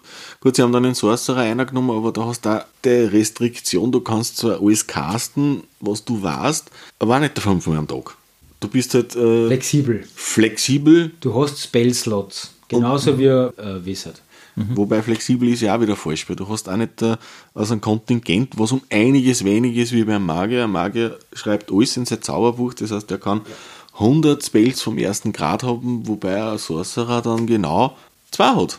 Man muss eins sagen, man merkt ja oft so, wie sich die, die Welt an die, die Regeln anpasst, weil zum Beispiel ein, ein Priester muss an einer zu einem fixen Zeitpunkt des Tages für seine Zauber beten und ein Wizard hat eben acht Stunden rasten müssen. Dafür, dass er mehr oder weniger so ein bisschen was aus seinem Spellbook eben halt äh, in seinen Geist abspeichert, das er dann am nächsten Tag halt so wieder abrufen kann. Und vom Power-Niveau her ist auf jeden Fall ein Wizard besser als ein Sorcerer. Vom Powerniveau Ja. sicher, ja. Also ein Sorcerer Unflexibler, unter Anführungszeichen. eigentlich schon, ja, weil er mehr Zauber kann. Ein Sorcerer war jemand eigentlich, den, da muss man schon irgendwie eine gewisse Zuneigung haben als Spieler, dass man den wählt. Es war für viele einfacher im Gegensatz zu einem Wisser, weil einem Wisser hast du wieder vorplanen müssen. Was brauche ich, was macht Sinn? Ich meine, bei einem Computerspiel, okay, fünfmal Feuerball, keine Frage. Ja, das ist vielleicht zum Beispiel nur ein ganz, Das ganz, ganz ein Tabletop interessantes Thema. Wenn man jetzt einen Neuling aufnimmt oder wenn eine Gruppe neu anfängt, ist natürlich der Aufwand ganz ein anderer. Wer einen Priester oder einen Zauberer spielt, hat auf jeden Fall am Anfang viel mehr zu lernen, als wenn Oh ja. einer einen Krieger spielt. Ja, Schurken kommt auch noch so in die Gegend. Alles andere geht eigentlich Naja, ja. Am Anfang ist es, du hast jetzt natürlich nicht so viel Zauber, aber der Levelaufstieg ist ja schon wieder eine ganz andere Sache, Oh ja. weil dann muss man ja Zauber, also kann man Zauber lernen und dann Mhm. muss man sich mal alle durchlesen. Und dann wird man mit Sicherheit irgendeinen auswählen, der komplett schwachsinnig ist und überhaupt nichts bringt, wo dann der Spielleiter sagt, du, musst das vielleicht nicht mal überlegen. Ja gut, da ist aber schon extrem schwachsinnig für nichts und wieder nichts. Ja. Nein, nein, aber es, also man, es gibt natürlich klar, es gibt einfach äh, Sprüche, die sinnvoller sind als andere, die dann nachher, wenn man es in Überfluss hat, natürlich dann wieder cool sind, wenn man es kann. ja, freilich. Ähm, aber natürlich am Anfang ist natürlich klar, also man sollte schon Schaden machen als, als Zauberer oder sie unsichtbar machen können oder irgendwie anders der Gruppe nützlich sein und nicht unbedingt jetzt, äh, ich weiß ich nicht, ein sinnloses Tier beschwören können, das dann für drei Runden da ist und dann macht es Puff und es ist wieder weg. Kann man auch spielen, ja. Was mich noch zu einem Punkt bringt, wegen des Settings vorher, gibt es irgendwie äh, Einschränkung oder Modifikation, je nach Setting, was ich spiele? Außer bei Eberron, wo es halt dann diese mechanischen Wesen gibt, aber gibt es sonst irgendwas, wann ich mit einem Krieger oder mit einem Schurken reinmarschiere, äh, sich essentiell was ändert? Darksun ist da das bessere Beispiel mit dem Magier. Alles andere, ja gut, äh, Drachenlanze mit dem Magier hast das auch noch. Die Priester sind bei Drachenlanze, kommt du wieder drauf an, zu was für einer Zeit das du spielst. Äh, bei, bei, bei Drachenlanze hast du nur die drei Monde. Ja, ja, aber das Genau. ist, du Wo hast da verschiedene Spells, also Ja. da musst du aufpassen. Genau. Nein, äh, Drachenlanze mit den Priester, wie gesagt, stellt sich da die Frage, spiel während der Umwälzung, sprich, wo das Ganze eigentlich passiert mit dem ganzen Schnickschnack. Vorher hast du ja Magie zaubern können, also göttliche Magie zaubern können. Dann mit der Umwälzung, wo eben für die der Sos verantwortlich ist, weil er hat ja zurück zu seiner Frau müssen. Und da haben die Götter dann gesagt, okay, wir wollen nicht mehr, äh, scheißt auf eure Magie. Du hast nicht mehr zaubern können. Und ähm, gegen, also mit Anfang der Drachenlanze, wo die Goldmund dann gefunden haben, wo es wieder ein bisschen göttliche, sie zumindest, ja, göttliche Magie wirken können, aber auch nicht durch den Stab, den was dabei gehabt hat. Sprich, da hast du natürlich schon ein paar Voraussetzungen, die was anders sind zu Ja, aber irgendeinem wer, wer, Fantasy wie. wer jetzt dann zu dem Zeitpunkt einen Priester spielt, den kann man dann auch nicht mehr helfen. Das ist ja das. Du, du kannst ja in der Zeit dann wieder nicht spielen, weil da hast dann, wie du ganz am Anfang gesagt hast, ein Priester war ja schon vom Vorteil. Ne? Ja, Ja, weil dann ist, nämlich, dann ist das Problem, das, du hast dann das Problem, es gibt da zum Beispiel Rat der, Rat der Zeit, da wer, wird man mehr oder weniger geisteskrank, wenn man Ja. zaubert. Nein, aber es ist einfach prinzipiell, ähm, du hast keine Heilzauber. Jeder Kampf ist dann halt problematisch, weil wenn du da schwer Verletzte hast, die schon am Zahnfleisch daherkriechen, stockt einfach der Spielfluss. Oder du machst das wie bei Meers. Wir haben einen millionenschweren Sack am Bockel mit jedem 10.000. Kräuterchen, was Genau. Heilkräuter. In, in, in D&D ist ja der Schaden abstrakt. Außer jetzt wirklich, jetzt würde jetzt jemand hergehen und sagen, ich hacke dir jetzt die Hand ab. Das ist zwar jetzt auch regeltechnisch irgendwie gar nicht so abgedeckt. Es ist unmöglich, so gesehen, rein von den Trefferpunkten etc. Ja. Das kannst du rollenspieltechnisch Naja, ausspielen, aber das Ja, natürlich, aber regeltechnisch eben, aber es, gibt, es gibt den Zauber Regeneration zum Beispiel, also man kann wieder verloren gegangene Extremitäten nachwachsen lassen, aber eigentlich, wie sich das regeltechnisch auswirkt, eigentlich nicht. Okay, logischerweise müsste man sagen, für einen Priester oder einen Magier wird er vielleicht Gestenmagie, also es, Ja, es, es ist eigentlich Problem. nicht abgedeckt tatsächlich, inwieweit das jetzt äh, Doch, weil wenn du stumm bist, kannst du keine Vocal-Zauber mehr machen. Somit, auch wenn du ein Handfeld hast mit Gestik, unmöglich. Eben, aber äh, zum Beispiel als Priester ist dann nicht, so tragisch. Kommt drauf an, was der Zauber braucht. Natürlich. Wobei Gesten ja sehr interpretationsdürftig ist, weil es sind Gesten jetzt Armbewegungen oder Finger. Du hast die Meta-Feeds, also ja, sie sind sehr offensichtliche Arm, Finger etc. Gesten. Dann hacken wir ab jetzt jeden Zauberer Ja. irgendwas ab. Ey, aber dann hast du, du musst dann mal die Zunge rausschneiden und was brauchen wir noch? Ja, er kann dann eh nichts mehr in der Hand halten. Es ist eigentlich eh wurscht, der dritte mit den Materialien, sondern Das heißt, lassen das- unter Aber Tisch fallen. es gibt also für das eigentlich, das Problem ist, jetzt, dafür gibt es regeltechnisch Richtig. überhaupt keine, nicht, keine, nicht einmal ansatzweise. keine Lösung für das Problem. Okay, das heißt aber, ich habe unter Umständen, je nach Setting, was ich wähle, schon noch gewisse Eigenschaften oder Eigenheiten, die ich bedenken Aber das sollte als Spielleiter bzw. Spieler. des- deshalb, genau, deshalb ist jetzt zum Beispiel der Verlust einer Extremität in D&D besonders schwer, weil eigentlich sollte es nicht passieren. Es gibt da keinen Zauber dagegen, aber der ist dann auch schon ein bisschen höher. Und also jetzt zu sagen, hey, wir haben der Dieb, äh, da ist ein Schurke in der Truppe, der wird erwischt beim Diebstahl und dann in in der Stadt ist es Gesetz, dass man ihm die Zunge abschneidet und vielleicht eine Hand abhackt oder, oder, oder Fuß und Hand. Der ist dann regeltechnisch im Niemandsland. Dass er nicht mehr so laufen kann, so schnell wie vorher, ist irgendwie offensichtlich und dass er halt vielleicht nicht mehr ganz so agil äh, seine Sachen machen kann und dass er auch vielleicht ein bisschen stigmatisiert ist mit seiner Verletzung. Aber das wird halt nicht abgedeckt. Da muss halt der Spieler Ja, dann viel Fantasie walten lassen, beziehungsweise Deus Ex Machina irgendwo einen Regenerationsring krach fallen lassen. Ja gut, aber das ist ja eigentlich genau das, was die und die nie ausgemacht hat. Das ist erst mit Laufe der Jahre und eigentlich der Veränderung von Spielen selber gekommen. Dass man jetzt sich über sowas eigentlich Gedanken macht, wie vorher, ja, eine eine Hand angehackt, ja, Regeneration passt schon. Ja, weil im nächsten Dungeon ist eh schon wieder wurscht, weil da finde ich, eh, weiß ich nicht, die nächsten 10.000 magischen Gegenstände oder ähnliches, war völlig wurscht. Das war Hack and Slay und heutzutage versucht man doch ein bisschen mehr, kommt vielleicht auch aufs Alter drauf an, aber trotzdem den Charakter ein bisschen auszufeilen und da irgendwas darzustellen und nicht nur, ich bin einfach der Barbar und hau immer drauf und ich bin aus Prinzip bei Barbar einfach nur blöd. Ja, kann man so spielen, freilich. Aber es macht sicher mehr Spaß, wenn der Barbar lesen kann oder andere Dinge, wie weiß ich nicht was. Aber das sind dann vom Spieler selber, was das Ganze interessant macht, weil da wird es ein richtiger Charakter und nicht nur ein paar Werte, die was auf dem Zettel stehen und ich gehe in den nächsten Dungeon rein und hack mir die nächsten fünf Monster für 500 Gold um. Wobei man jetzt auch sagen muss, zum Beispiel, da gibt es auch wieder so Kreuzungslinien. Und zwar, wenn ich jetzt einen Krieger spiele und ich mag irgendwas fancy schmancy machen, ich nehme jetzt nicht das 0815 Langschwert aus dem Regal, sondern sagen wir mal, ich kämpfe mit Hellebarde, weil ich stehe auf Reichweite. Und ich habe jetzt einen Spielleiter, der jetzt nach den Buchstaben des Gesetzes geht und hat drei gekaufte Abenteuer dabei. Und ich finde ein Langschwert plus eins, ich finde ein Langschwert plus zwei, ich finde einen Dolch plus eins. Ja, das, ist dann, das, ist, das ist dann nicht nett. Ähm, Da sollte man dann als Spielleiter dann doch bitte auch etwas auf seine Spiele eingehen und irgendwann einmal irgendwo, vielleicht muss ja nicht gleich plus zwei helle Bade sein, aber zumindest eine. Oder zumindest die Möglichkeit, helle Baden, helle Baden, irgendwo einen Tandler, also einen Händler finden, der das dann vielleicht für einen macht. Oder sogar einen Schmied oder irgend, irgendwas ähnliches. Aber, Ja, aber- auf jeden Fall braucht er seine Waffen. Das ist ja das Interessante. Ich will meinen Charakter als Spieler irgendwie verkörpern, ausleben, die Geschichte, was er eigentlich hat, irgendwo einbringen. Das macht ja eigentlich schon die Hälfte vom Spaß aus. Für einen Spieler und vielleicht auch sogar für die Leute, die was mit am Tisch sitzen. Ne? Was früher war einfach das gemeinsame Ziel, wie es heutzutage bei Hero Quest ist. Wir gehen an eine, der Krieger geht vor, lässt sich eins auf die Arme mützen, der Dieb sucht die Truhe aus und fertig. Es ist D und D meines Erachtens nicht mehr so wie das, was man früher kennt hat. Es gibt eben viele externe Regelwerke zur ausgefeilten Erschaffung einer Vorgeschichte. Für D&D gibt es sowas. Na, ja, gibt, also es gibt, es, Boah, du meinst das komische Eftel. es gibt mehrere. Also, Ja, äh, wo man, man, also man kann zum Beispiel, wirklich, man kann alles dem Würfel überlassen und zum Beispiel, das Problem ist ja das, viele Spieler sind ja oft sehr faul, ich bin vollweise. Da, meine Vorbereitung ist, ich bin vollweise, ich brauche mir keine Gedanken über meine Eltern, über Geschwister, Ja. über meine Reihenfolge innerhalb Warum dieser nicht? Ist ja doch völlig wurscht eigentlich so gesehen.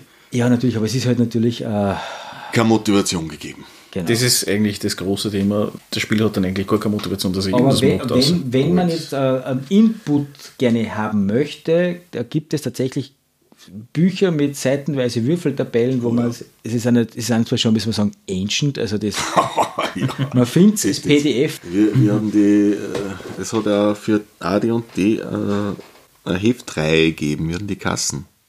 Da war ja auch mal so äh, seitenlang mit 10.000 Millionen Würfeln von Kindheit bis zum Greisenalter. Ja, aber die, warte, ich, Hat das für- nur Dragons-Kassen? Es hat das Dragons Magazin gegeben, Ja, das Dungeons Magazin einmal gegeben. Das hat einmal den Namen gewechselt. Nein, die- das, Oder das, das, Guild. das Ödeste sind so die Dragons oder eben Dungeons, ja, von mir aus. Aber da hast du zum Beispiel sowas drinnen, ja.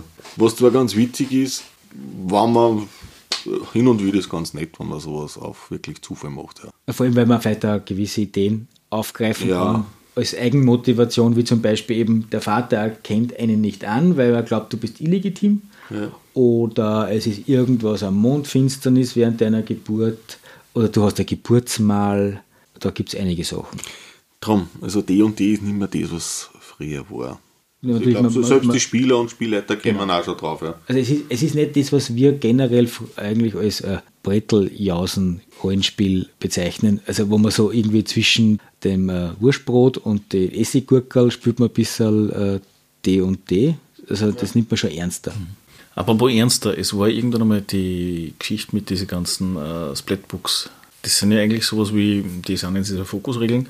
Sind das nur Erweiterungen um mehrere Charaktermöglichkeiten oder auch Funktionen oder Naja, mit was fangst du da? Mit allem. Also du, du hast So ist dabei, ja. Ähm, wenn, jetzt, wenn es jetzt bei der 5er Version so wird wie beim 3, 5er, wird alles abgedeckt.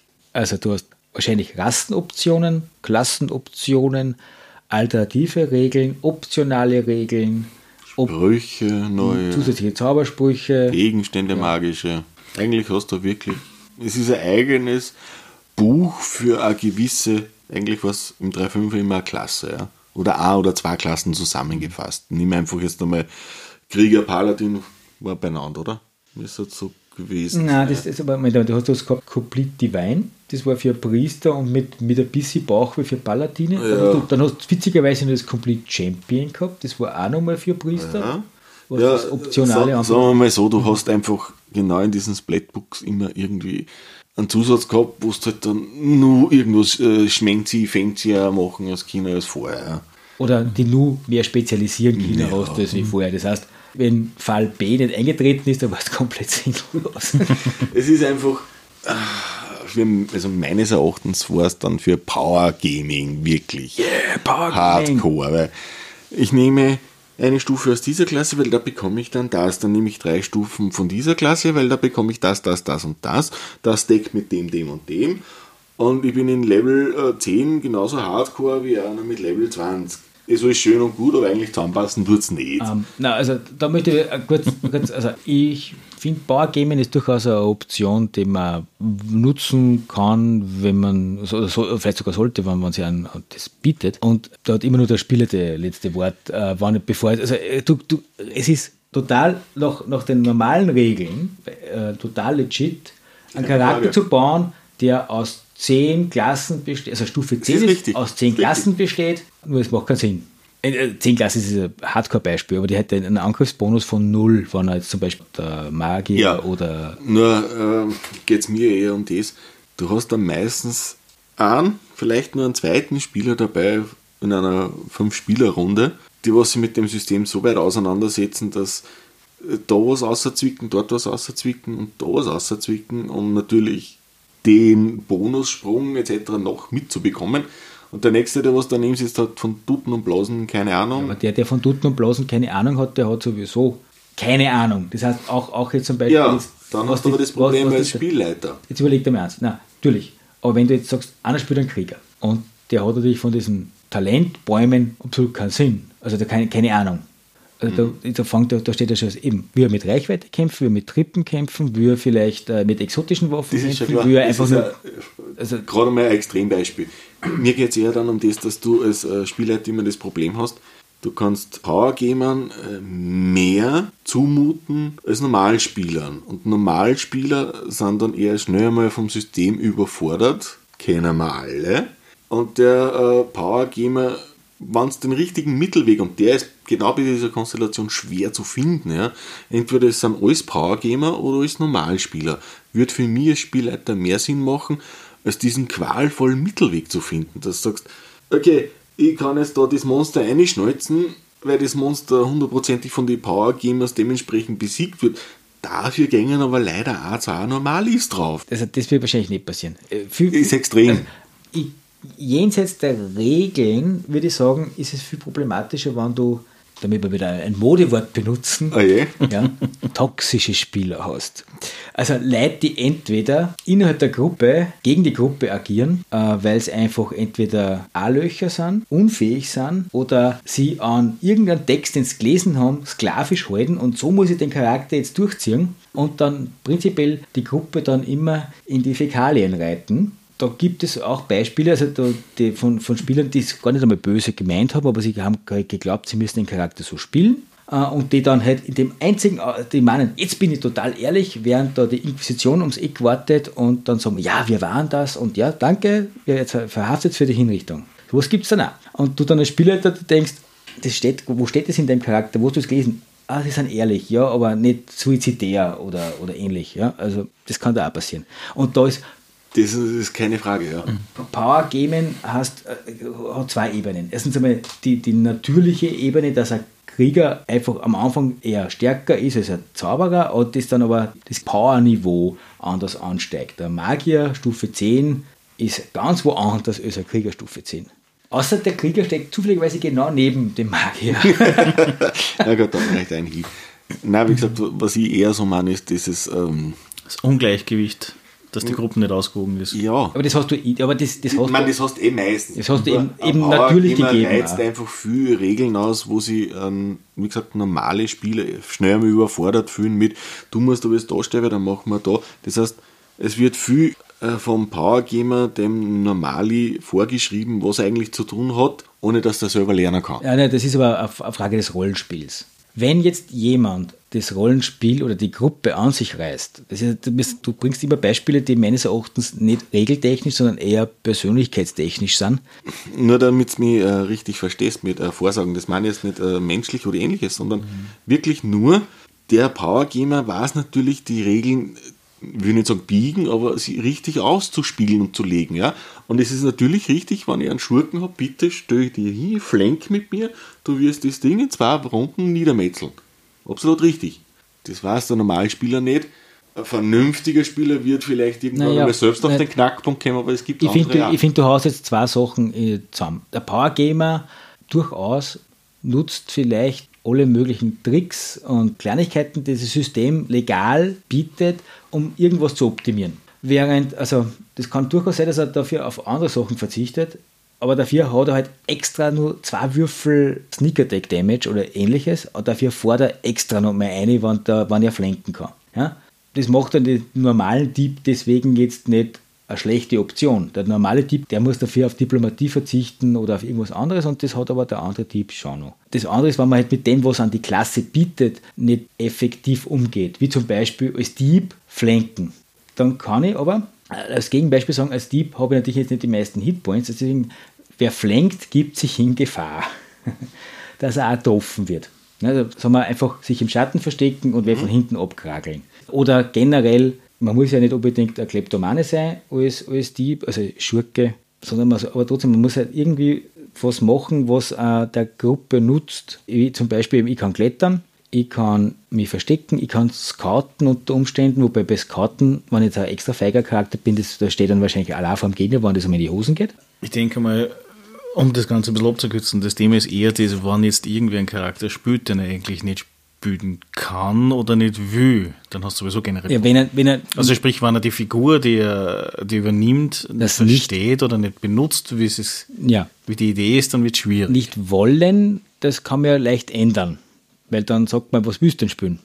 Natürlich. Dann, es, es passiert dann natürlich auch in Runden. Dann da bekommt der jetzige Charakter äh, einen Hirnschlag und das taucht der andere auf. Ja. Aber. Der Zwillingsbruder, ja, das ist schon klar. Wir kennen eben diese Beispiele mit äh, vorgefertigte Charaktere, wo du überfordert bist als Normalspieler. Man muss es fairerweise letzte- jetzt sagen, ja. Wir haben jetzt äh, vor kurzem eben Pathfinder äh, Pathfinder ja. äh, Play getestet. Bei One-Shots ist es natürlich so, dass du zu 99,1% vorgefertigte Charaktere übernimmst, dass du natürlich den Charakter nicht kennst. ist klar, wenn du jetzt überhaupt keine Vorerfahrung hast, wirst du mit jedem Charakter, selbst wenn der nichts kann, überfordert sein. man da dementsprechende Erfahrung hast in dem System oder einem System nahe im System, also, also ein Klon verdient die zum Beispiel, wie es Pathfinder ist, mhm. wirst du, du leichter da. Das Problem ist aber eher das, was ich glaube, nicht das, was die Charaktere können, sondern das Wahrnehmen der Möglichkeiten, die die Figur in der Situation hat und das auszuspielen. Und das wiederum ist dann die Frage, lasse ich mich dann leiten mhm. oder schlichtweg meinen eigenen Kopf durchsetzen will, was auch mitunter gegen die Gruppe sein kann, auch wenn es nicht ist, bewusst ist. Es ist gegen die Gruppe, weil du dann ja gewisse Optionen nicht nutzt, das für alle schwerer macht. Nicht unbedingt, also du kannst es aus Unfähigkeit machen oder, oder einfach aus, jetzt, Unfähigkeit ist ein hartes Wort, äh, einfach weil dir das, die Optionen nicht bewusst sind. Oder du kannst es wirklich machen, nein, meine dreifache Friedensnobelpreisträgerin, die diplomierte Krankenschwesterin, wäre eigentlich am liebsten Sniper. Äh, Warum nicht? Wir kennen auch andere Beispiele in andere Systeme, wo der ultimative Heiler draufkommt, der hat eigentlich gar keinen Heilzauber. Aber wie gesagt, beim One-Shot ist es natürlich um einiges schwieriger, also übernehmen wir den Charakter Stelle. Ja, aber beim One-Shot weißt du, dass du die, die Last irgendwann von deiner Schulter genommen wird. Im Normalfall noch zwei bis vier Stunden, ja. Ich meine, ja. zum, zum, Beispiel Star Wars, ich würde mhm. nie einen Droiden spielen, außer bei einem One-Shot, weil das interessiert mich nicht. Von wegen äh, angefangen zum Spielen eben immer mit vorgefertigten Charakteren. Sprich, du kommst als Spieler nie in den Genuss, was zu spielen, was Spaß macht. Weil immer was da ist, mit dem was du nichts anfangen kannst. Also eigentlich sollte für jeden Spieler mal die Regel gelten, selber Charakter erschaffen. Ja? Weil dann steckt schon Herzblut drinnen, dann weiß ich, was der kann, weil ich habe mich mit, genau mit dem, was der kann, auseinandergesetzt. Zu den äh, vorgefertigten Charakteren, beziehungsweise wenn man eigentlich gezwungen wird, eine Rolle zu übernehmen, weil die Party schon steht, aber es das fehlt der Heiler, also spiel du bitte den Heiler. Oder die Party steht, aber wir haben keinen Schurken, spiel du bitte den Schurken. Äh, das kann man auch durchaus als äh, Option oder als, als Möglichkeit sehen, dass man vielleicht einmal eingetretene Pfade verlässt. Da bin ich aber schon wieder äh, eher ein geübter Spieler, was das betrifft. Natürlich, weil sonst gab es ja keine eingetretenen Pfade. ähm, natürlich, ist, also, wie, wie, wir jetzt vorher gesagt haben, es ist einfacher als Anfänger äh, Krieger zu spielen oder wenn man halt sagt, ah, ich will irgendwas mit, ich will elf sein und ich will Bäume umarmen und Einhörner, dann spielt man halt den Waldläufer und nicht den Druiden. Äh, da hat man dann sicherlich weniger zu tun am Anfang, äh, vor allem mit dem Stufenaufstieg. Weil mhm. Beim, gut, beim, beim Waldläufer ist die Frage, kämpfe ich dann zweihändig oder will ich einen Bogen haben? Ich will einen Bogen, ich will einen Bogen, ich will einen Bogen. Wobei das natürlich eigentlich die suboptimalere Variante wäre. Ja. Am Schaden ja, auf alle Fälle, ja. ja. Ähm, aber egal, das, das druckt der Gruppen auch noch durch.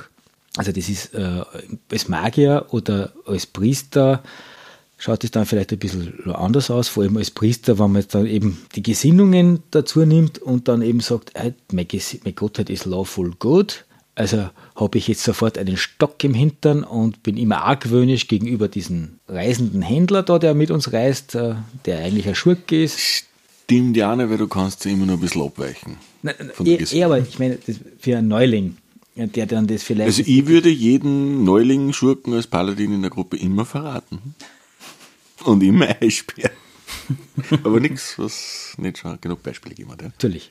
Ich, ich habe auch schon ein ganzes Dorf als Paladin auf einen Dunkelelfen gehetzt, der glaubt hat, obwohl er gut war, der Dunkelelf und der Waldläufer, aber er war der Meinung, er kann ein ah, Drachenei ausbrüten ja. von einem bösen Drachen und ihm zum Guten erziehen. Und ich war da ganz anderer Meinung und deswegen habe ich ihm den Mob auf den Hals geschickt. Ja. Bin dann übrigens bestraft worden vom Spielleiter und habe XP-Abzug dafür.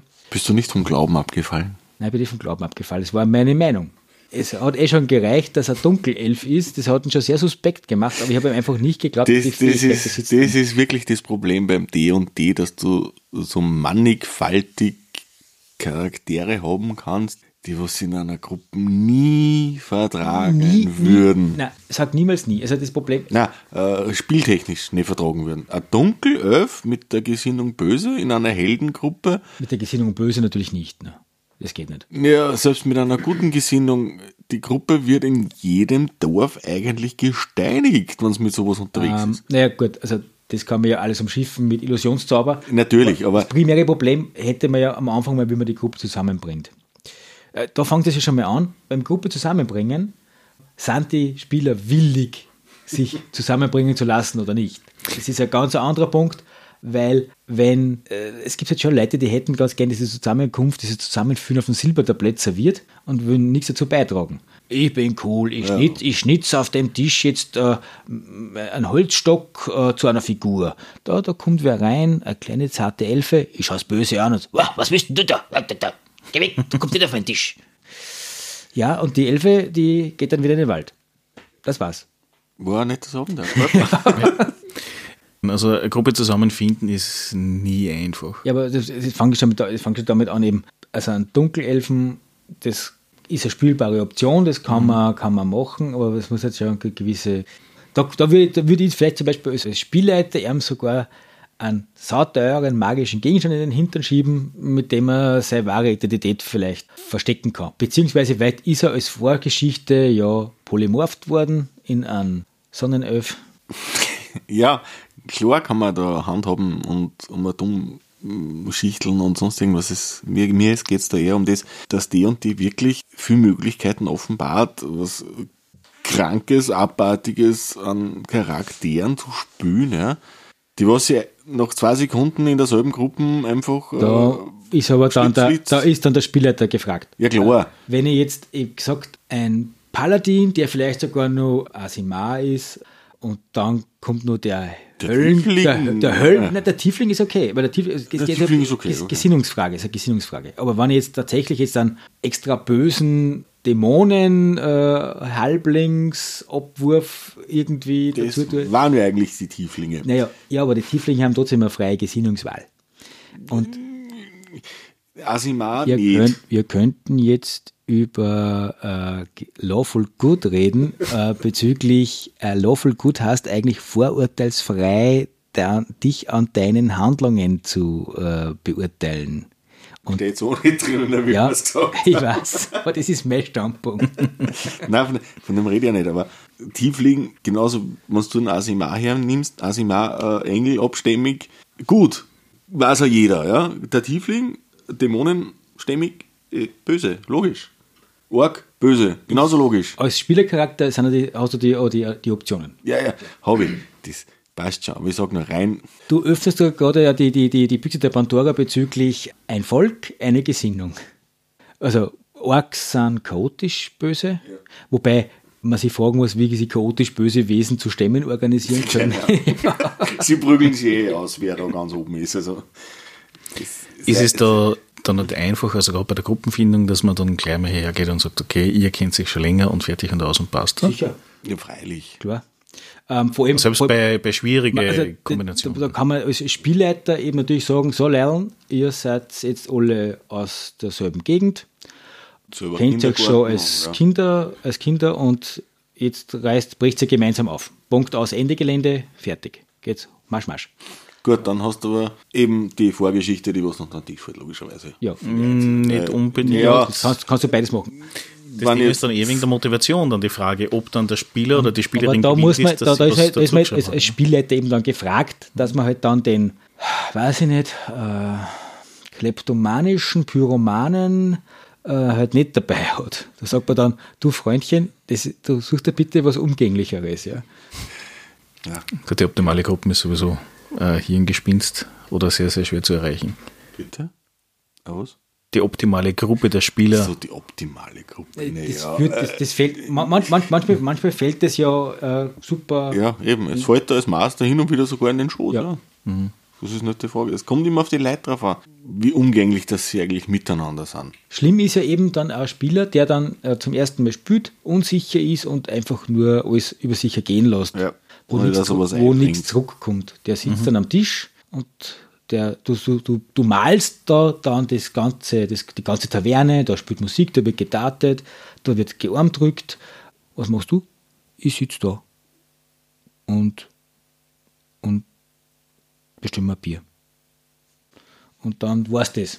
Dann trinkt er sein Bier, da passiert nach wie vor nichts und du lässt vielleicht einmal einen kleinen Kampf los oder also du spürst eine Szene durch, wo eben irgendwas nicht, eine holde Maid belästigt wird. Was machst du? Äh, ja, ich schau mir das an. Und trinkt mal Bier, sag ich. Das hat er schon zu anderen.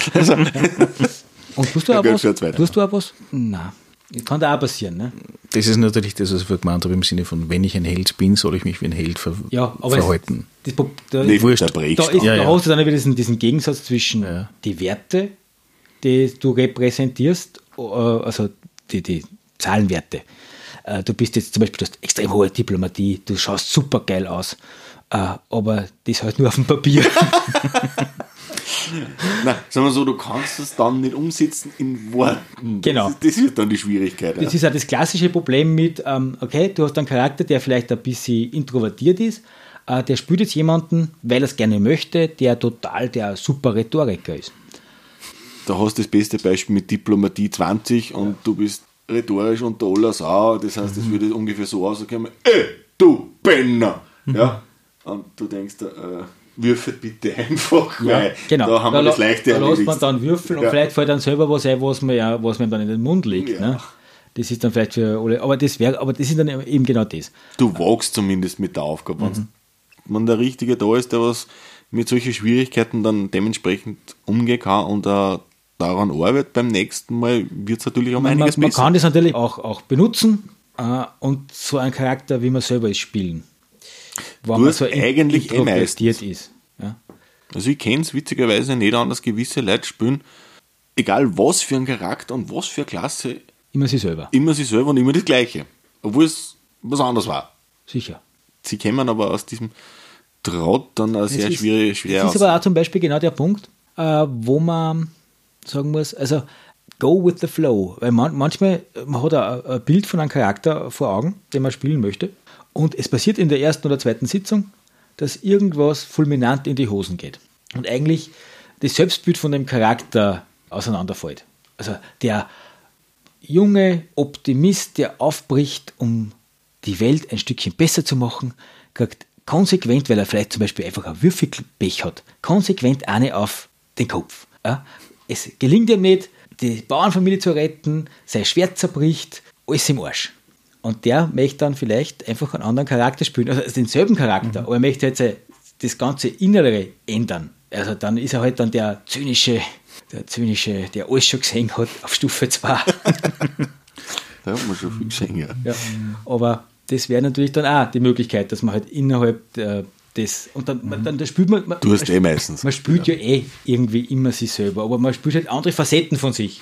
Ja, da ist halt, diesmal ist halt nicht der Knight in Shining Armor, diesmal ist halt der Clint Eastwood-mäßig eher mehr unterwegs seiende. Ja, also, also der von Schweig, der große Ja, Schweiger, danke. ja, der halt dann zwar eher dann schon auch nicht böse ist, aber halt dann nicht mehr ganz so, vielleicht so, zumindest sie ziert oder sie halt bitten Mhm. lässt dreimal, bevor er dann halt, Beim vierten Mal immer noch Nein sagt, okay. genau. Aber wegen dem Würfelpech, wie geht es da wirklich damit um? Wann einer massiv blöd würfelt? Also erstens einmal, die, ein, die eine Seite vom Würfel Glück, Pech ist deine. Also es gibt schon so geile Momente, wo man einfach als Spielleiter den Spielleiterschirm in die Höhe hebt und sagt, da schau her, kritisch. Ja, der, der, der geht immer gut, ja. Ja, natürlich. Und dann Schaden von zwei. Andererseits natürlich, die, das ist ein geiler Kampf. Der, die haben den Drachen gleich. Und der Drachen macht jetzt einen kritischen Treffer. Und du wirst damit zwei Leute vielleicht umlegen, sogar ziemlich sicher. Dann kann es schon passieren, dass man sagt, daneben. Oder- Oder, getroffen. Normal getroffen oder vielleicht sogar daneben. Ja? Also das kann da auch passieren. Als Master Als, zumindest. als ja. Spieler ist das Problem, er, der würfelt offen. Kennen wir anders auch alles. Natürlich gibt es Spieler, die bescheißen. Also so, ne? man würfelt und schon weg und schon ist in der Hand der Würfel. Aber gut, dann sagt man dann als Spieler, als Spielleiter, äh, bitte liegen lassen, ich möchte den Wert kontrollieren. Es gibt, es gibt ja auch Leute, man kann zum Beispiel als Spielleiter einfach sagen, tut mir leid, ich kann die Werte auf deinem Würfel nicht lesen. Weil mittlerweile kriegt man ja Würfel in jeder möglichen Farbenkombination. Also weiße Zahlen auf, Weiß auf ja, oder so, so ein leuchtendes Ja. Goldgelb, wo man dann überhaupt nichts erkennt. Dann sagt man bitte anderen Würfel oder darf ich mal sehen? Aha, was war das jetzt? Kritisch Treffer. Das schaut aber anders aus von mir. Das kann auch passieren. Also, nein, aber der würfelt ja offen. Also, War, war nicht für den Meister, sondern für alle anderen am Tisch, ja. dann muss man sagen, kann man das auch als Spielleiter abfedern, vielleicht, äh, indem man jetzt sagt, halt, man nimmt ihn vielleicht irgendwie schonend aus dem Kampf. Also man, man weiß jetzt, okay, was hast du Hitpoints? Dann lässt man nicht gleich auf minus 20, sondern vielleicht auf minus 3, dann haben die anderen vielleicht noch Zeit, dass sie retten. aber den, so einen Antilauf hat, hat jeder. Und da ist auch die Rolle des Spielleiters. Da sage ich eben, ein Spielleiter spielt mit den Spielern und ist nicht der Killer-DM. Killer-DM kannst du schon auch sein. Wenn du jetzt zum Ja, da muss aber schon so Wenn- schief rein Nein, falsch gemacht werden. Also Killer, zum Killer-DM werde ich, wenn ich 10.000 Warnungen ausspreche, ja, wenn da schon die roten Lichter leuchten und sage, das, das sollte jetzt bitte nicht machen und die dann trotzdem. Dann kann es auch sein, dass davon kommen, aber dann ist zumindest mein Schutzschild weg. Ja, dann sage ich, okay, dann würfeln wir das Bein halt aus. Und Ja, dann, ja, du wirst so Mist, ist das eh wurscht. Ja gut, aber ist es nicht mit dem Würfelergebnis nicht auch oft das Thema, dass man schlechte Würfeln hat, die einfach nur. DSA-Würfeln sind oder so? Ja gut, man sollte DSA und D und D würfeln aus Prinzip nicht einmal in demselben Sack be- aufbewahren, aber auch das ist, glaube ich, mehr Legende, weil ich benutze alle meine D und D sie sind also da und da schlecht größtenteils. mein, mein, mein allererster W20, den ich damals gekauft habe für Den blauen? DSA, den hellblau transparenten, der ist schon mittlerweile total gede und det, also der, ist, der kann sich gar nicht mehr an die DSA-Zeiten erinnern. Also das ist dann, man könnte natürlich zu Hause, äh, man kauft sich einfach einen Batch Würfeln und baut sich einen, einen Roboter, der lässt den da würfelt ist und der auch die Ergebnisse, vielleicht, vielleicht ist ja ein Würfel vielleicht ein bisschen an einer Ecken ja. nicht ganz perfekt und würfelt öfters schlecht oder gut. Ne? Ja, es sein. gibt anscheinend äh, so äh, Würfelmöglichkeiten, also zum Test, Glas Wasser, Würfel drinnen drehen und dann siehst du es eh. Gibt so ein paar Sachen auf YouTube. Zu wissenschaftlich. Aber gesagt, ist was, was wir gar nicht wollen. ist ja nicht das, was man am Spieltisch machen sollte. Von dem Ich meine, äh, ein Klassiker ist aber zum Beispiel, also ich fange schon an äh, mit Würfel brennen, Würfel runterfallen. Manche Leute schaffen es, dass sie am Tisch würfeln, man, man, an- andere schmeißen. Schaffen es auf 3 mal 3 Meter, das am Baum fällt. Genau. Ja. Ähm, da ist dann entweder sowieso ein klassisches Würfeltablett oder ein Würfelturm tatsächlich wirklich nicht schlecht.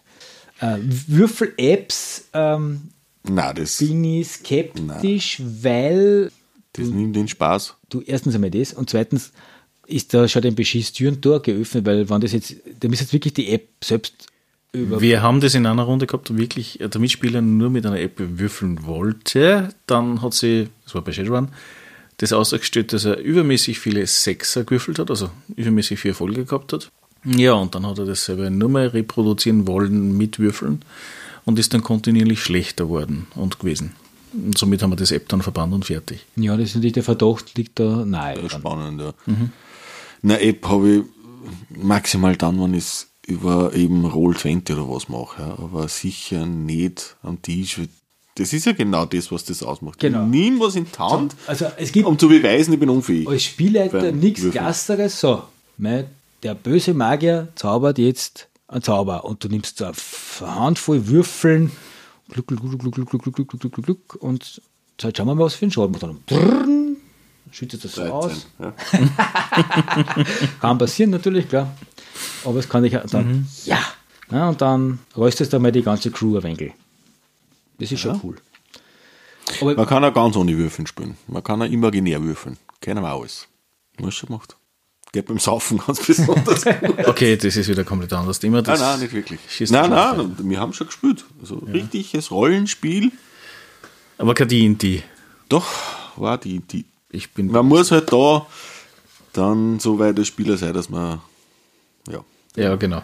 einmal so spielt, einmal trifft, einmal nicht trifft. Genau. Apropos Regeln. Jetzt haben wir so viel drüber geredet über das ganze Thema. Wo kann sich ein Interessierter überhaupt Zugang verschaffen?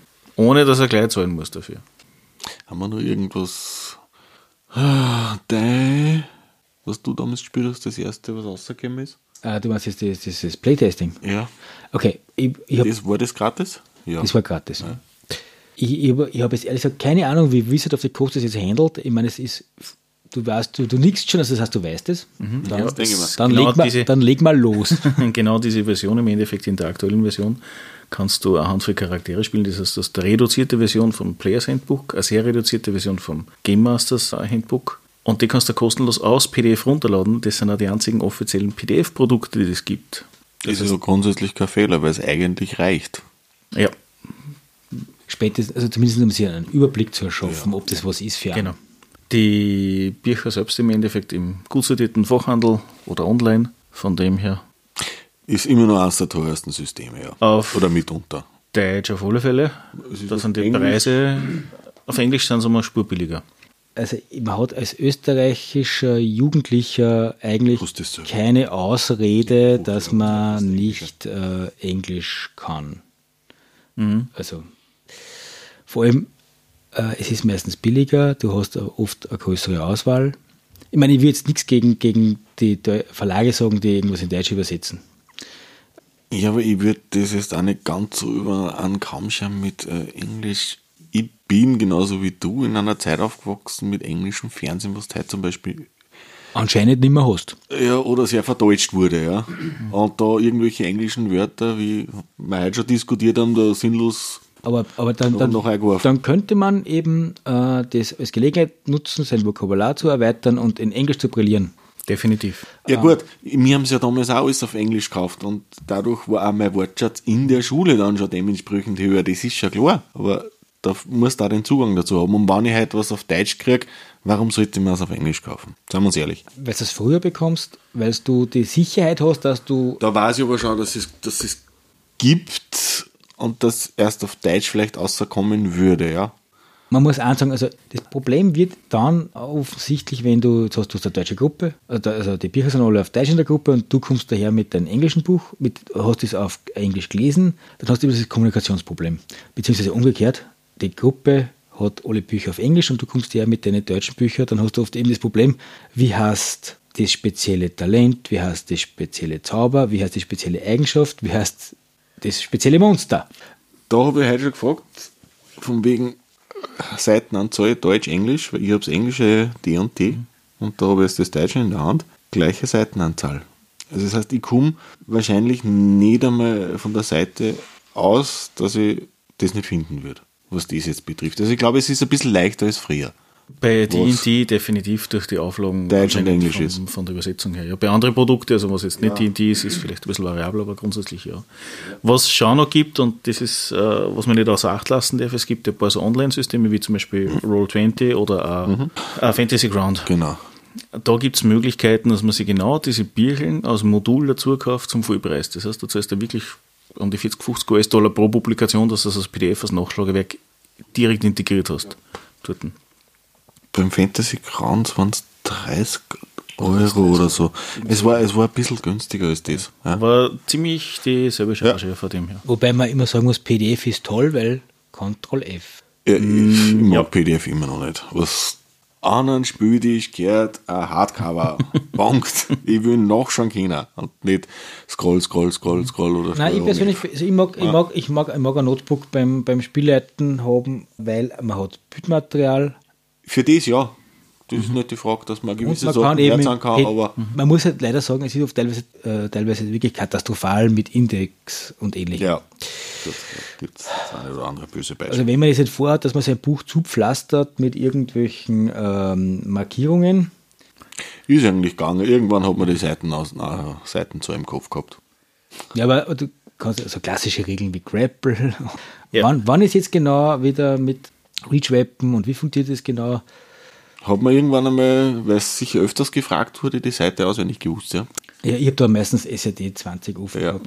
Es gibt ja, momentan die, also jetzt nicht unbedingt für die D bezogen, aber für andere Systeme, gerade die Dinge, die über Kickstarter zum Beispiel kommen, die Option, dass du sagst, dass das Printprodukt und das PDF und dann nutze ich das PDF zum Searchen und das Printprodukt händige den Spielern aus, insofern sie es sehen sollten. Weil die Begrifflichkeiten dann viel schneller zum Finden sind, wobei selbst im PDF nicht immer die Garantie da ist, dass du das auch wirklich findest, weil es vielleicht anders geschrieben wird.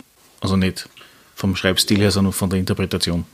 Nein, es ist, äh, PDF ist durchaus ein Hilfsmittel für mich.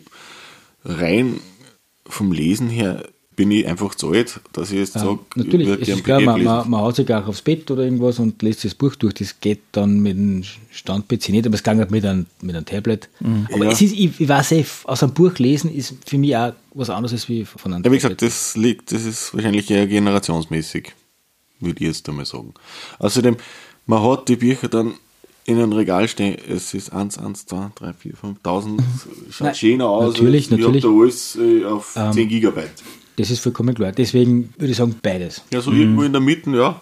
Aber wo kommt man sonst noch? Beim D&D hast du es wirklich da auf der Feder- und Schwertseiten, die zwei Sachen und das war's. Äh, Ulysses. Ulysses. Ulysses, äh, die deutschen Ja. Charakterblätter und so weiter. Auf Wizard of the Leere Coast hast du die Leere. Archetypen? Leere. Das ist Bei der Wizard of the. Coast hast du, was ich heute gesehen habe, nicht nur die Charakterblätter, sondern genauso auch noch für jeden, für jede Klasse einen Charakter. Im Wow, Zip-File das für ist jedes nice. Level. Also von Level 1 bis Level 10 voll durchgestuft, äh, mit Erklärung und so weiter. Also so ähnlich wie es wir gehabt haben Mhm. beim Pathfinder, von dem her. Das heißt, Na, was interessant wäre, war natürlich, ich weiß jetzt nicht, ob es beim Fünfer schon so viel Klassenunterschiede gibt vom Charakterbogen glaube her. ich, 12 oder 15 Charaktere, die dort noch um waren. Ja, schon vorgefertigte. Vorgefertigte, Nein, die, ja. das, das meine ich nicht, sondern braucht der Schurke einen anderen Charakterbogen Mhm. als ein Krieger. Das war beim 3.5er hin und wieder doch ganz angenehm, wenn es da Vor allem, vor, vorgefertigt vor, vor gehabt allem für, für Magier und Ah. Priester. Da hat es ein paar ganz, ganz nette, selbstgeschnitzte Mhm. Charakterbögen gegeben. RPGsheets.net, gibt es das noch? Keine Ahnung. Ich vermute mal. Ich meine, ich gehe davon aus, dass das tot ist, aber ob es jetzt irgendwas Neues wahrscheinlich Aber sogar wieder ich, für die ich und habe die vor 100.000 Jahren runtergeladen und hüte sie wie mein Augapfel. Ja, weil es macht das Sinn. Äh, siehst, ein gutes Thema, das ist generell, ähm, selbst wenn man sich bei RPG Drive-Thru was kaufen wird, wollte oder, oder getan hat, Overlohner und speichern. Weil es kann sein, dass die die Lizenz verlieren und dann hast du keinen Zugriff mehr auf das, was du damit gekauft hast. Bei den PDFs. Das passiert, ja. Es ist wie mit Lidl mit und so weiter. Netflix und oder ähnliches, Genau. ja. Von daher, ähm, Erst, erst vor kurzem Anliegen. wollte ich mir endlich auf Amazon Prime was anschauen und bumm, zack, was zum Bezahlen gewesen. Ja, gut, Mhm. das ist. Das ist Künstlerpech. Amazon ist sowieso da ein bisschen eigen, was das betrifft. So, erste Staffel nichts, zweite Staffel schon, anders. Ja. Das ist klar, die wollen die halt, die wollen da den Die fixen die an, ja. Ja. Abschließend hätte ich gerne noch gewusst, von dem jeden euch, was würdet ihr einer Anfängergruppe oder einem Anfänger äh, empfehlen, wie ihr vorgehen solltet und äh, welches Setting? Falls nicht das Standard-Setting. Größenwahnsinniger Zauberer. Immer chaotisch neutral spielen, egal was für eine Klasse. Quatsch. Da kann ich alles machen. Na, also wenn man jetzt sagt, man möchte die und die anfangen, dann fängt man ja schon damit an, dass man sieht, das bisschen, wie soll man sagen, der, der, Kult- man hat Herr der Ringe gesehen, gehen wir aus davon, macht jetzt im Prinzip dasselbe, also vom Setting her, du hast ein High Fantasy Setting, obwohl Herr der Ringe für Fantasy ist, vielleicht das ein bisschen, Ja, ist nicht ganz, nicht wirklich. Ähm, aber du weißt, was Fantasy ist und du willst jetzt D&D spielen und du spielst die Forgotten Realms. Forgotten Realms hat der Spielleiter und der Spieler eigentlich einen Haufen Optionen und gut ist. Fangst du mal an mit den ganzen Klischees, also mit den Fetch Quest, logischerweise. Sowas muss man einfach machen einmal. Sogar die Einsteigerbox ist, ist ein Wahnsinn, die es jetzt gibt beim D&D. Also da hast du schon ein super Abenteuer, mit dem was du arbeiten kannst. Das ist schon mal, was, Entschuldigung, vier Abenteuer, wird mir gerade angezeigt. Ich habe es nicht durchgelesen, damit ich das auch noch spielen kann. sollte man die Gruppe zuerst einmal, wenn sie in einer Taverne sitzen, die Wirtin sagen lassen, ich kann euch leider kein Bier servieren, weil im Keller. sind Das sind meine Ratten. das ist eine Rattenplage. bitte, aber holt's mir einen Wein. Holt's mir so. Oh, also der Klassiker, ja. Der Klassiker. Genau, so muss man anfangen. Aber wie gesagt, also was, was die Klassen anbelangt, das muss dann jeder, jeder mit sich selbst ausmachen, wie weit man sich selbst motiviert. Ja, aber da hast wirklich mit Herr der Ringe gar nicht einmal so ein schlechtes Argument gehabt mit, du hast einen Magier, du hast die Typen in der Shining Armor genauso wie den, äh, ja gut, Aragorn als Waldläufer, der nicht ganz so shiny ist, und Boromir etc. Du hast eigentlich alle Archetypen wie einen Schurken mit Frodo etc. in einem Wo, Filmbau, wobei man jetzt einmal zum Beispiel sagen muss, wo du arbeiten kannst damit. Schurke oder Rogue ist halt eine Klassenbezeichnung, Ja. die nicht unbedingt äh, immer so ähm, schurkisch und äh, sein müssen. Das heißt ja nur, Sind's dass, ja nicht. Eben, eben. Also das, Aber es ist genau das, was einfallen. genau. Also du, man kann auch der, der Herr Hinterberg sein, der fahrende Händler. Also, nein, fahrende Händler sind aus Prinzip Schurken. Also, Natürlich sind es, weil, weil, weil's, weil's, weil man die meisten Skills hat, aber man muss jetzt nicht unbedingt, äh, also man kann einen Schurken anlegen als äh, gedungener Mörder oder einfach nur als, äh, selbst als gedungener Mörder wirst du die eine oder andere Alias haben. natürlich, aber Aber sei dahingestellt, ich sage nur rein, man äh, muss, nicht, man muss nicht böse sein. nein, das sowieso nicht. Aber du kannst wirklich viel aus Herr der Ringe äh, an Klischeeklassen rausziehen, was die und die beinhaltet. Natürlich, es ist ja alles, alles auch Sauce. Ja, eben. Nur damit man als Spieler vielleicht schon mal die Vorstellung hat, was könnte ich spielen? Bin ich so ein verschrobener Gandalf-Typ oder bin ich eher der Magier, der was Sollte man fantasymäßig unbeleckt sein, also was, was das anbelangt und Ja, nicht außer, gibt's genug außer, Herr der Ringe nicht wirklich viel kennen, ist es schon mal eine Richtschnur. Ist eigentlich die beste, ja. Ja. Die und die kommt ja nicht von ungefähr. Ja, weil es ist, es ist natürlich klar, Fantasy-Filme zu konsumieren und sich dann tatsächlich wirklich einzulesen in die Klassiker der Fantasy-Literatur, das sind zwei Paar Schuhe. Ja. Definitiv. So ist es. Dann würde ich sagen, es war fein, es war gut und wir hören uns dann wieder. Danke. Super. Tschüss. Spaß.